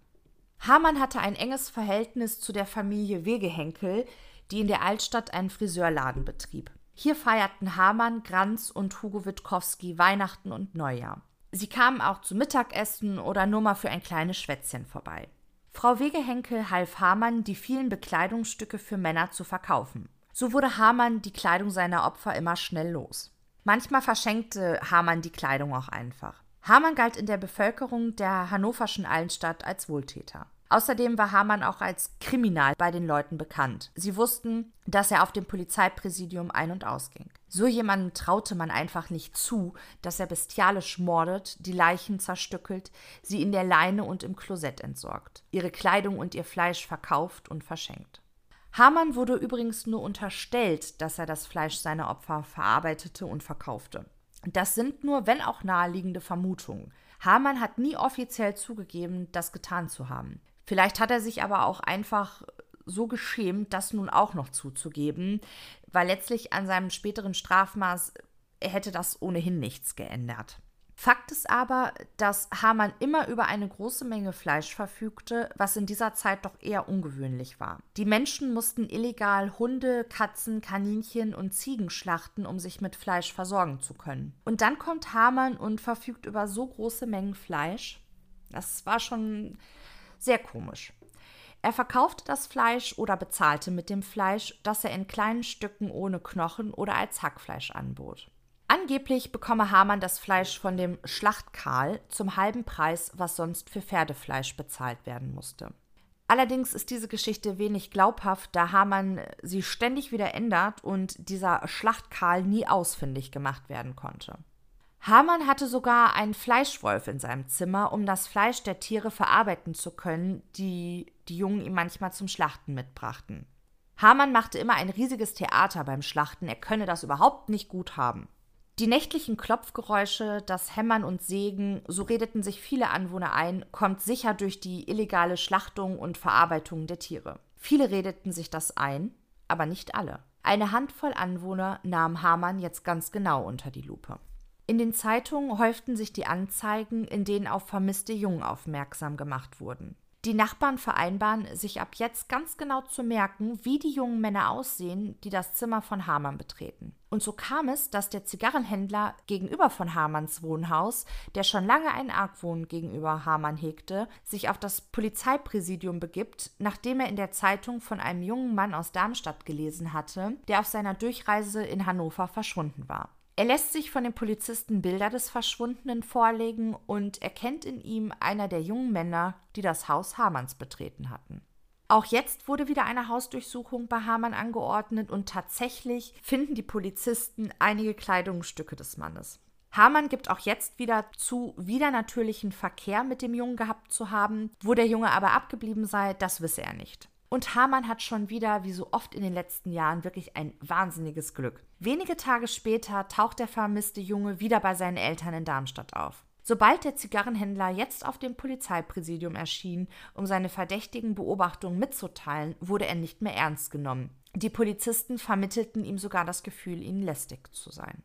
Und so verlor der Zigarrenhändler auch schon bald die Lust, der Polizei seine Beobachtungen mitzuteilen. Dabei hatten er und seine Frau des Öfteren mitbekommen, dass Hamann gegen Abend mit Paketen und Säcken das Haus verließ. Eines Maiabends können die beiden ihre Neugier nicht mehr zügeln und sie schleichen Hamann hinterher. Sie versteckten sich hinter einem Busch und konnten sehen, wie Hamann einen offensichtlich sehr schweren Sack in die Leine warf. Die Beobachtungen teilen die beiden der Polizei jetzt allerdings nicht mehr mit. Man hätte sie ja sowieso nicht ernst genommen.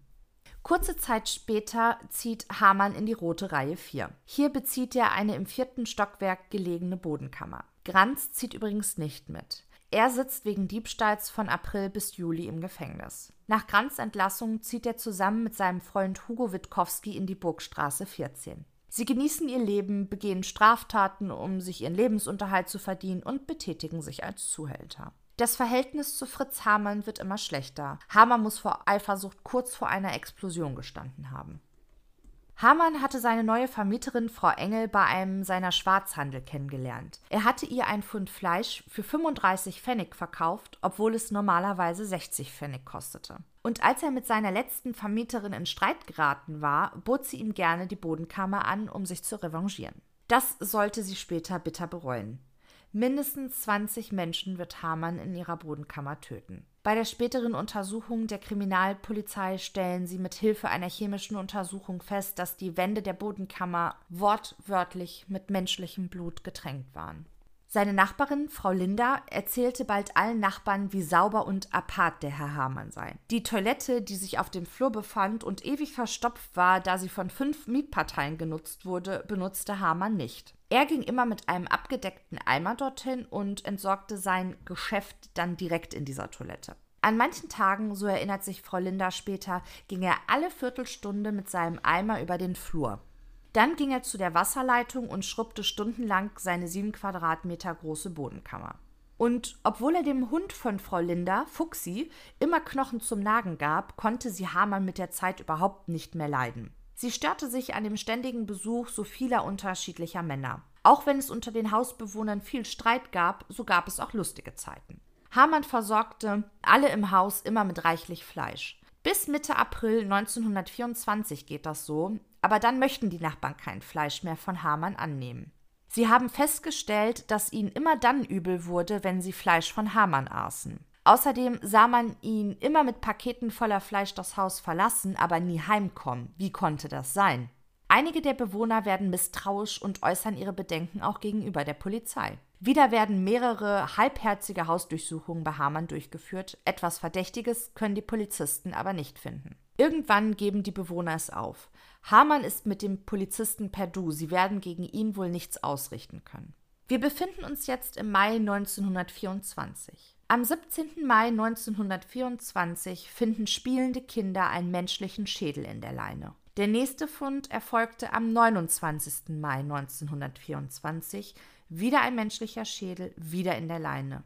Am 13. Juni 1924 wurden dann erneut, diesmal zwei, menschliche Schädel aus der Leine geborgen. Die gerichtsärztliche Untersuchung ergab, dass drei der vier gefundenen Schädel zu jungen Männern im Alter von 18 bis 20 Jahren gehört haben müssen. Ein Schädel gehörte einem Jungen, der erst 11 bis 13 Jahre alt gewesen war. Alle Schädel hatten gemeinsam, dass sie mit einem scharfen Instrument vom Rumpf abgetrennt wurden. Gewebe war gar nicht oder nur noch im verwesten Zustand erhalten. An einem Schädel konnten die Gerichtsmediziner erkennen, dass die Kopfhaut mit einem skalpartigen Schnitt vom Knochen gelöst worden ist.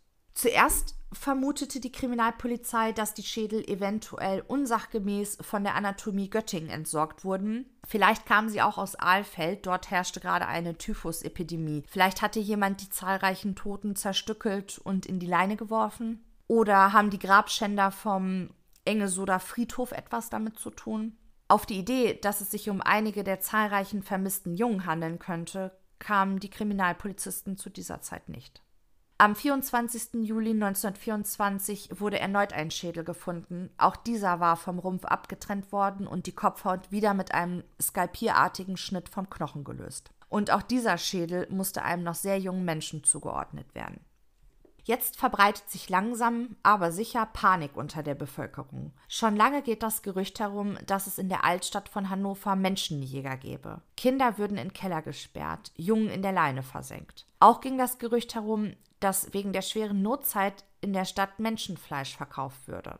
Die Märkte, die im Umland von Hannover tätig waren, weigerten sich in die Stadt zu fahren, um dort Fleisch einzukaufen. Es ging das Gerücht herum, ein Werwolf würde sein Unwesen treiben.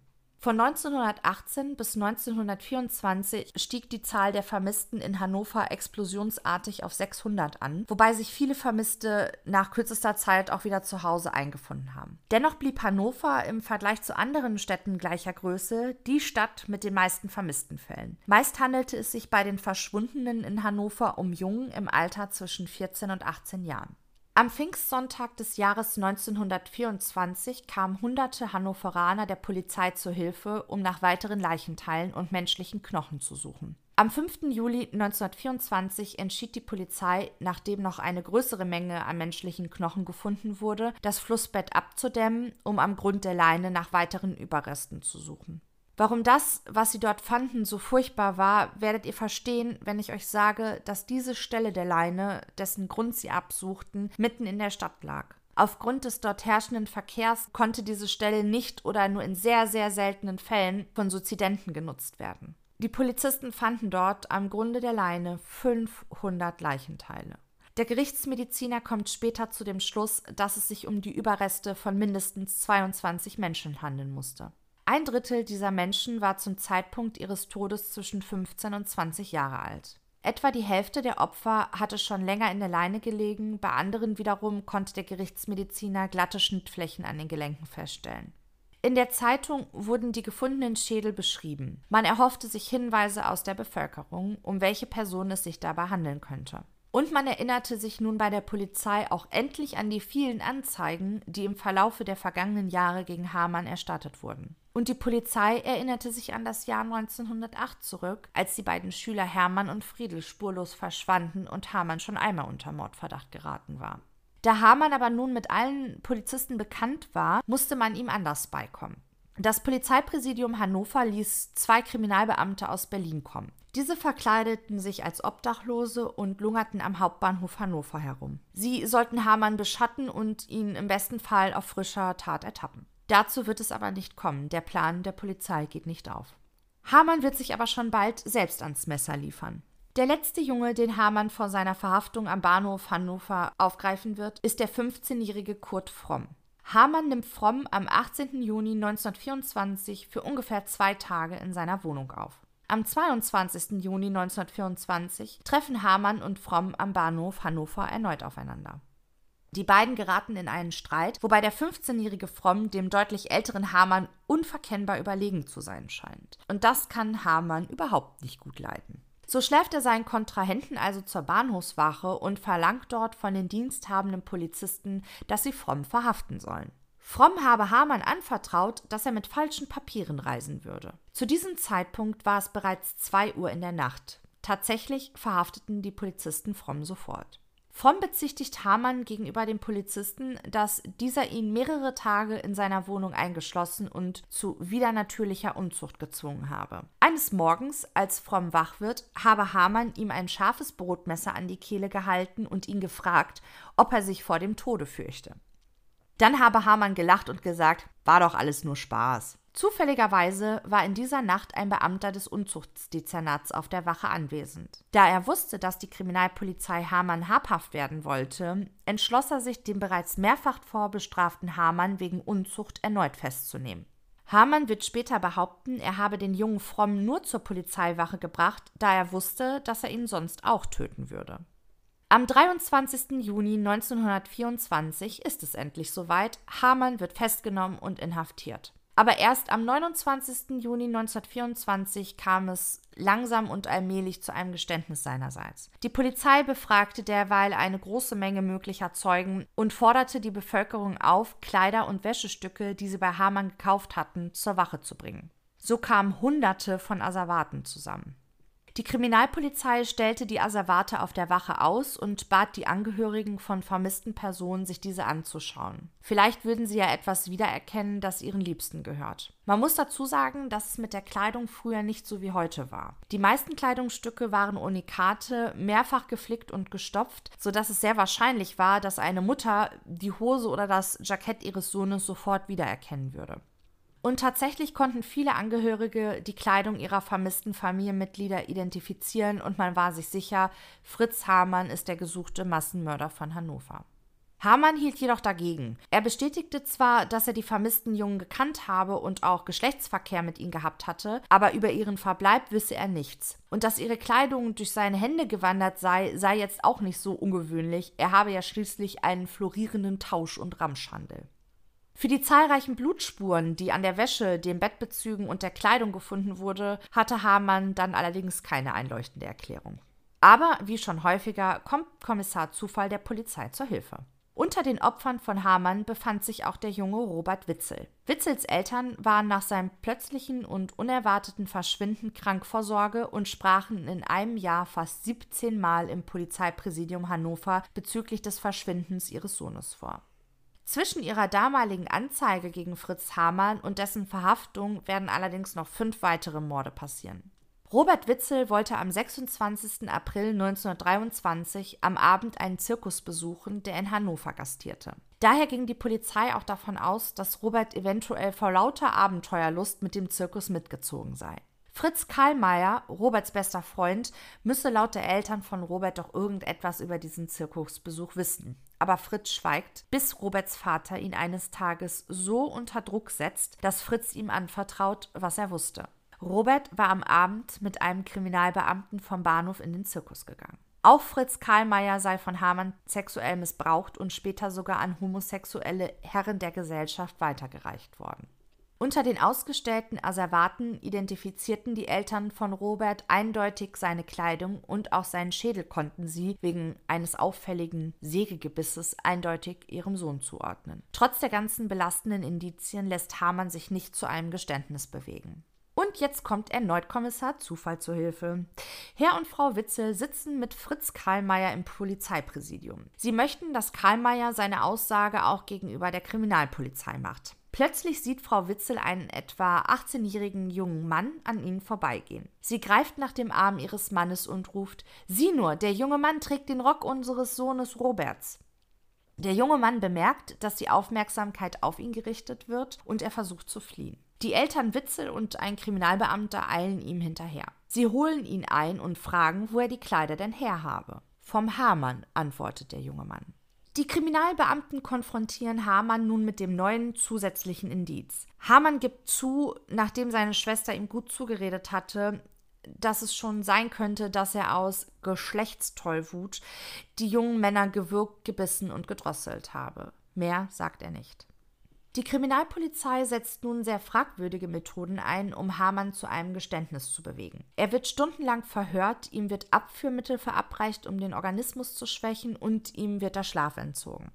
In einer Ecke seiner Zelle stellen die Kriminalpolizisten eines Abends einen Sack mit den gefundenen Knochen auf. Die gefundenen Schädel stellen sie auf Bretter, die an der Wand befestigt sind, in jede Ecke der Zelle. Hinter die Augenhöhlen haben sie rotes Wachspapier geklebt und in die Schädelhülle stellen sie jeweils ein Teelicht, sodass die Augen rot zu leuchten beginnen. Sie sagten Hamann, dass die Seelen seiner Opfer ihn heimsuchen würden. Jetzt hatten sie Hamann gebrochen. Sieben Tage hat es gedauert, in denen Hamann zwischen Wutanfällen und Weinkrämpfen schwankte. Er verlangte jetzt nach einem Pastor, um seine Beichte abzulegen. Allerdings wurde ihm dies nicht zugestanden, da der Pastor aufgrund des Beichtgeheimnisses seine Informationen nicht an die Polizei hätte weitergeben dürfen. Also lässt Hamann sich dazu überreden, sein Geständnis gegenüber einem Kriminalbeamten und eines Untersuchungsrichters zu machen.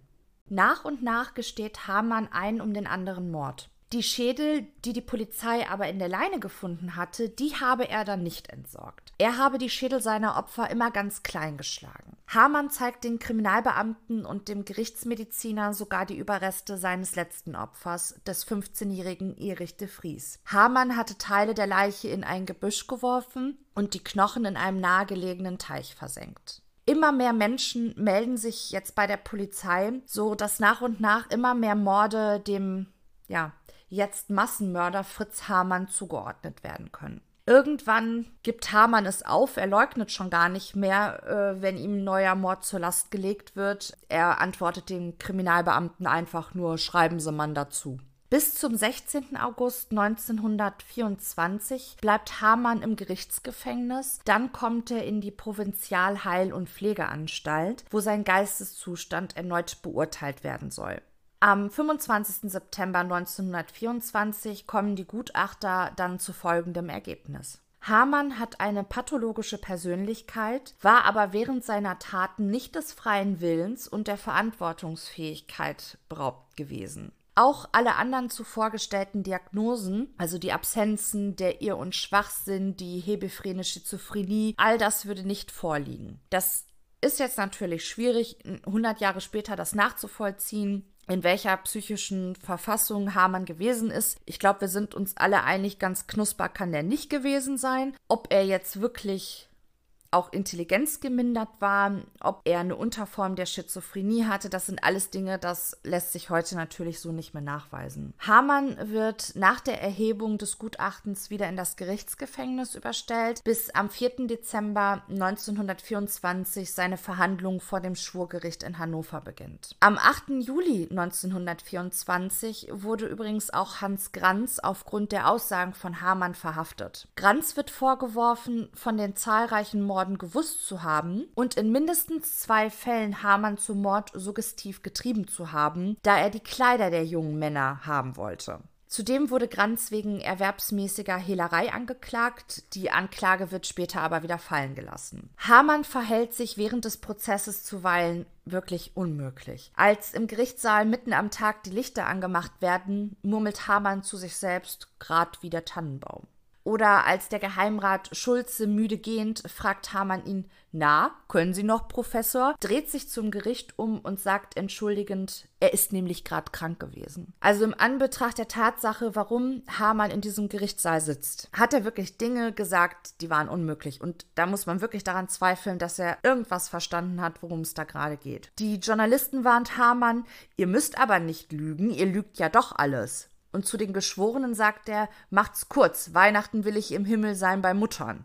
Also, eine normale psychische Gesundheit konnte dieser Mann nicht gehabt haben. Ich glaube, da sind wir uns einig. Insgesamt werden 200 Zeugen zu dieser Vernehmung im Hamann-Prozess geladen. Ich könnte euch wirklich noch stundenlang über diesen Prozess erzählen. Ich denke aber, das wird den Rahmen dann völlig sprengen. Wenn ihr Interesse habt, dass wir den Hamann-Prozess nochmal separat aufarbeiten, dann lasst mich das gerne wissen. Dann könnten wir nämlich auch nochmal auf die Opfer separat eingehen. Das ist sicherlich auch ganz spannend. Ich möchte euch aber zumindest die Passage vorlesen, in der Hamann seine Aussage bezüglich der Tötung der jungen Männer macht. Diese Aussage könnt ihr dann übrigens, wenn ihr das gerne möchtet, auch noch mal in dem Buch von Theodor Lessing nachlesen. Ich habe nicht die Absicht gehabt, die jungen Leute umzubringen. Es ist vorgekommen, dass Knaben immer wieder kamen. Ich habe sie dann nur vor mir schützen wollen. Wusste, wenn ich wieder meine Tour habe, dann passiert was.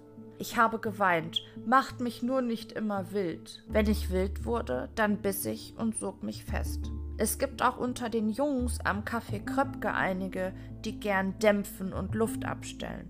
Wir beigten uns manchmal stundenlang. Ich bin schwer erregbar. In der letzten Zeit wurden es immer mehr. Und ich dachte oft, Gott, oh Gott, wo soll das hin? Ich habe mich mit ganzem Leibe auf die jungen Leute geworfen. Sie waren durch das Herumtreiben und die Ausschweifungen ermattet. Ich habe ihren Adamsapfel durchbissen, zugleich wohl auch mit den Händen gewürgt und gedrosselt. An der Leiche brach ich zusammen. Ich machte mir dann schwarzen Kaffee. Den Toten legte ich auf den Boden und tat ein Tuch übers Gesicht. Dann sieht er einen nicht so an. Ich öffnete die Bauchhöhle mit zwei Schnitten und tat die Eingeweide in einen Eimer. Ich tunkte ein Tuch in das Blut, das sich in der Bauchhöhle gesammelt hatte, und tat dies so lange, bis alles Blut aufgetunkt war. Dann erst schnitt ich mit drei Schnitten die Rippen auf nach der Schulter zu, fasste unter die losgetrennten Rippen und drückte so lange hoch, bis sie in der Schultergegend knackte. An der Stelle schnitt ich dann durch und tat sie weg. Nun konnte ich Herz, Lunge, Nieren fassen, zerschneiden und in den Eimer tun. Zum Schluss wurden die Beine abgetrennt, dann die Arme.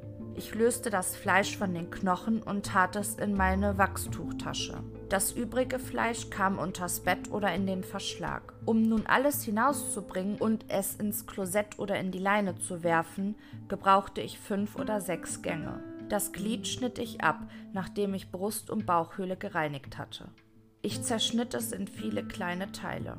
Ich bin immer mit Grauen an diese Arbeit gegangen und doch war meine Leidenschaft stärker als das Grauen vor der Zerstückelung. Mit dem kleinen Küchenmesser schnitt ich die behaarte Kopfhaut ringsherum vom Schädel und zerlegte sie in ganz kleine Streifen und Würfel. Den Schädel legte ich mit der Wangenfläche auf eine Bastmatte und deckte Lumpen darüber, um die Klopftöne abzuschwächen. Ich schlug mit der scharfen Seite eines Beiles, den Schädel immer herumdrehend, die Nähte auseinander. Das Gehirn kam in den Eimer.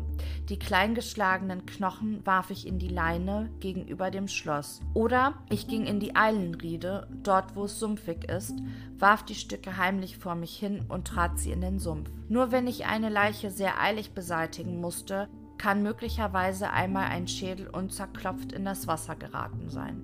Die Kleider habe ich verschenkt, das meiste an Granz aus Liebe. Anderes verkaufte ich an Frau Engel oder an Frau Wegehenkel oder ließ es verkaufen.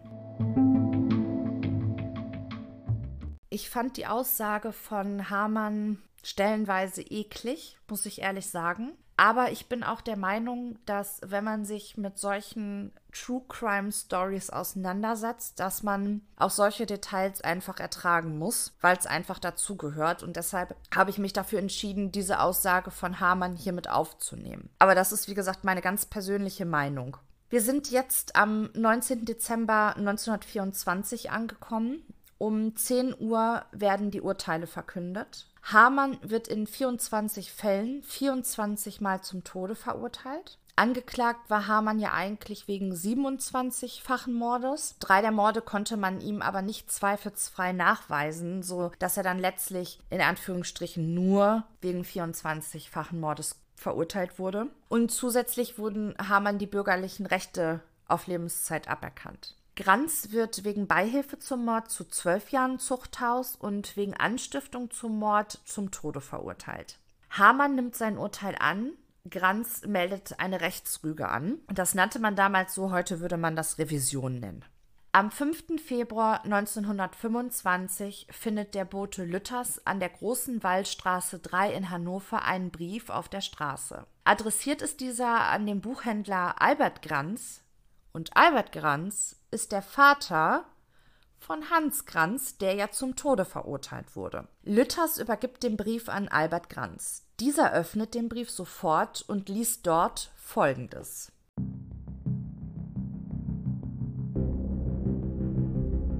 Geständnis des Mörders Fritz Hamann. Ich habe die Gelegenheit, da ich persönlich per Auto durch die Straße gefahren werde, um zum Polizeipräsidium zu fahren, diesen Brief der Öffentlichkeit zu geben. Ich möchte nicht, dass diese Zeilen dem Gericht oder aber der Polizei in die Hände gelangen, da ich annehmen muss, dass diese der Öffentlichkeit mein Geständnis vorenthalten wird und dadurch ein unschuldiger Hans Granz durch das Beil des Henkers zu Tode gebracht würde. Möge der ehrliche Finder Gottes Segen bis in Ewigkeit der Familie und Kinder bringen. Dieses wünscht ihnen der zum Tode geweihte Fritz Hamann. Mein volles Geständnis aber werde ich Herrn Pastor Hauptmann Gerichtsgefängnis geben.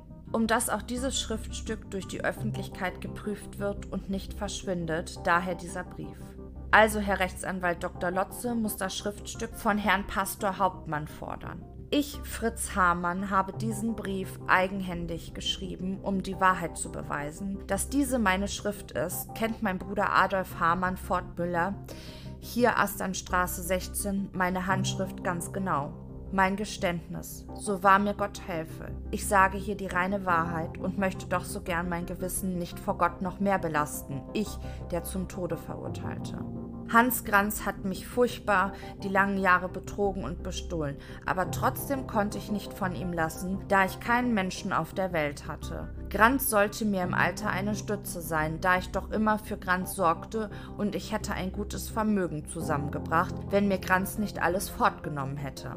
Granz war nicht schlecht, aber sehr leichtsinnig. Granz seine Leichtsinnigkeit ging so weit mit den Weibern und Saufereien, so dass ich für Granz nur die melkende Kuh war. Aus den Treiben, welches ich mit den jungen Leuten machte, war Granz zu arglos durch seinen liederlichen Lebenswandel. Granz hatte überhaupt keine Ahnung, dass ich mordete, hatte nie etwas gesehen. Granz wusste nur, dass ich pervers war und mit Jungen harmonierte. Wie nun meine Sachen entdeckt wurden betreffs Mord, so wurde ich durch die hiesige Polizei genötigt, mit Gewalt durch Misshandlung Unwahrheiten zu sagen. Aus Angst, um dass ich keine Misshandlung mehr haben wollte, sagte ich nachher zu allem Ja und habe dann Kranz durch Unwahrheit belastet. Meine Schwester Emma und Bruder Adolf, welche ich um Hilfe rief, dass die kommen, habe ich Herrn Kommissar Retz Gegenwart zu ihnen gesagt, Emma, Adolf, ich werde hier mit Gewalt und Schlägen gezwungen, Unwahrheiten zu sagen. Ich habe Frau Witzel damals gebeten zu beantragen, dass ich meine Aussagen vor der Staatsanwaltschaft machen wollte, aber leider ich wurde nicht gehört. Dann habe ich gelogen und habe Granz belastet, um dass ich Ruhe hatte vor der Polizei. Da nun noch die Polizei sagte, Granz belastete mich auch noch sehr, dann habe ich mir gesagt, das durfte Granz nicht, da Granz viel Gutes von mir gehabt hatte. Je mehr ich schwindelte über Granz, je anständiger wurde ich behandelt. Betreffs Widerrufen meiner Aussagen vor Gericht möchte ich auch nicht. Ich dachte nur an Rache an Granz und das ist mir auch mit Hilfe der Polizei gelungen. Ich möchte hier erwähnen, Hans Granz, der wusste von meinem Vorleben nichts.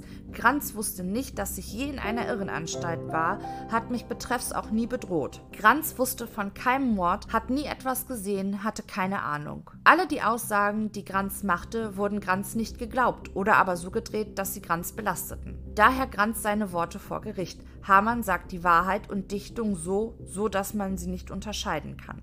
Ich, Fritz Hamann, rufe den Himmel zum Zeugen an. Granz ist unschuldig verurteilt. Granz hat sich noch nicht mal der Hehlerei bei mir schuldig gemacht. Granz hat mir niemals einen Menschen gebracht, welcher mir zum Opfer fiel. Und hätte Granz gewusst, dass ich morde, dann hätte Granz es bestimmt verhütet. Ich kann diese Schuld nicht mit ins Grab nehmen und rufe meine Mutter zum Zeugen, welche mir heilig ist und bei Gott ist. Hans Granz ist unschuldig. Unschuldig verurteilt durch die Schuld der Polizei und damals aus Rache von mir. Nehmt mein bisschen Leben, ich fürchte fürchte mich nicht vor dem Tod durch das Beil des Henkers. Es ist für mich eine Erlösung. Aber stellen Sie sich in die Lage von Hans Granz, der muss an Gott und Gerechtigkeit verzweifeln durch meine Schuld. Ich wurde mit meinen Lügen geglaubt, Granz mit seiner Wahrheit verworfen. Möge Hans Granz mir verzeihen für meine Rache, die Menschheit aber mir meine Morde, welche ich in krankhaftem Zustand beging. Mein Tod und Blut gebe ich gerne zur Sühne in Gottes Arme und Gerechtigkeit. Gezeichnet Fritz Hamann.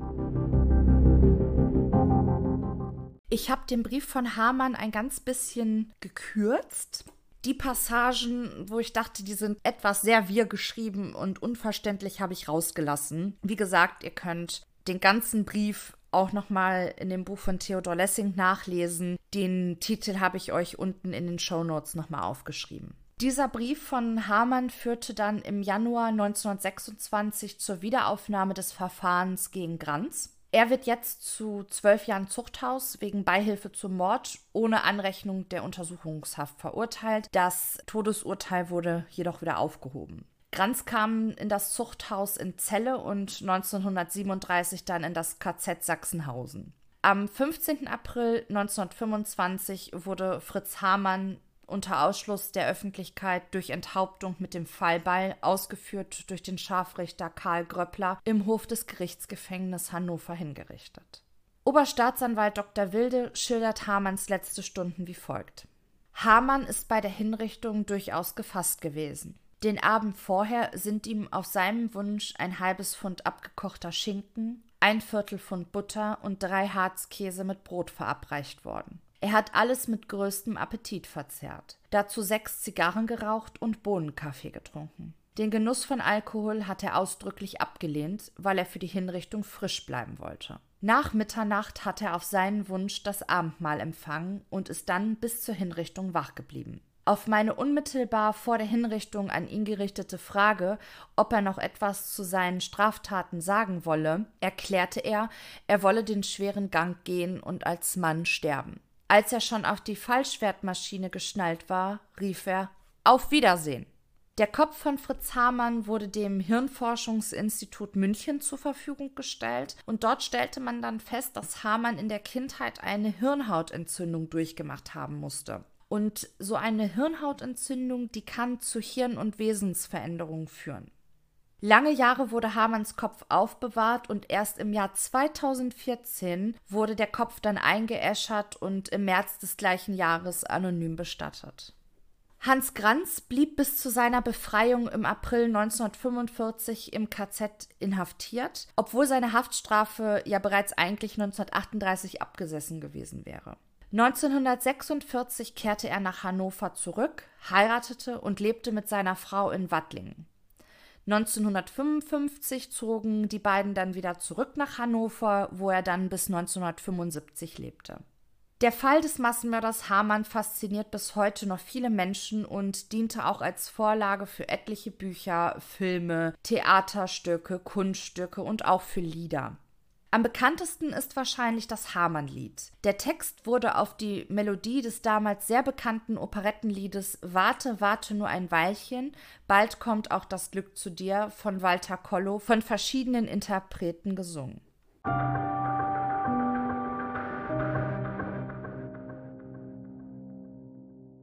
So, wir sind nun am Ende angelangt. Ich hoffe, ihr fandet die Episode informativ und habt vielleicht noch Dinge erfahren, die ihr über Fritz Hamann so noch nicht gehört habt. Der Fall ist ja eigentlich schon zu Genüge besprochen worden. Ich fand aber, nachdem ich mich ein bisschen mit Hamanns Persönlichkeit befasst habe, dass der Fall eigentlich viel mehr hergibt als nur einen kurzen Abriss. Ich würde mich freuen, wenn ihr bei der nächsten Episode von Mord und Totschlag wieder reinhört. Ich werde diese Folge jetzt mit der Interpretation des Hamann-Liedes von Richie Teachman schließen.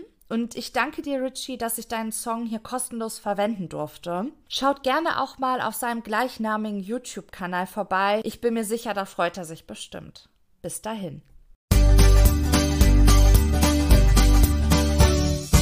In Hannover an der wieder rote Reihe Nummer wo der Massenmörder Hamann, der schon manchen umgebracht.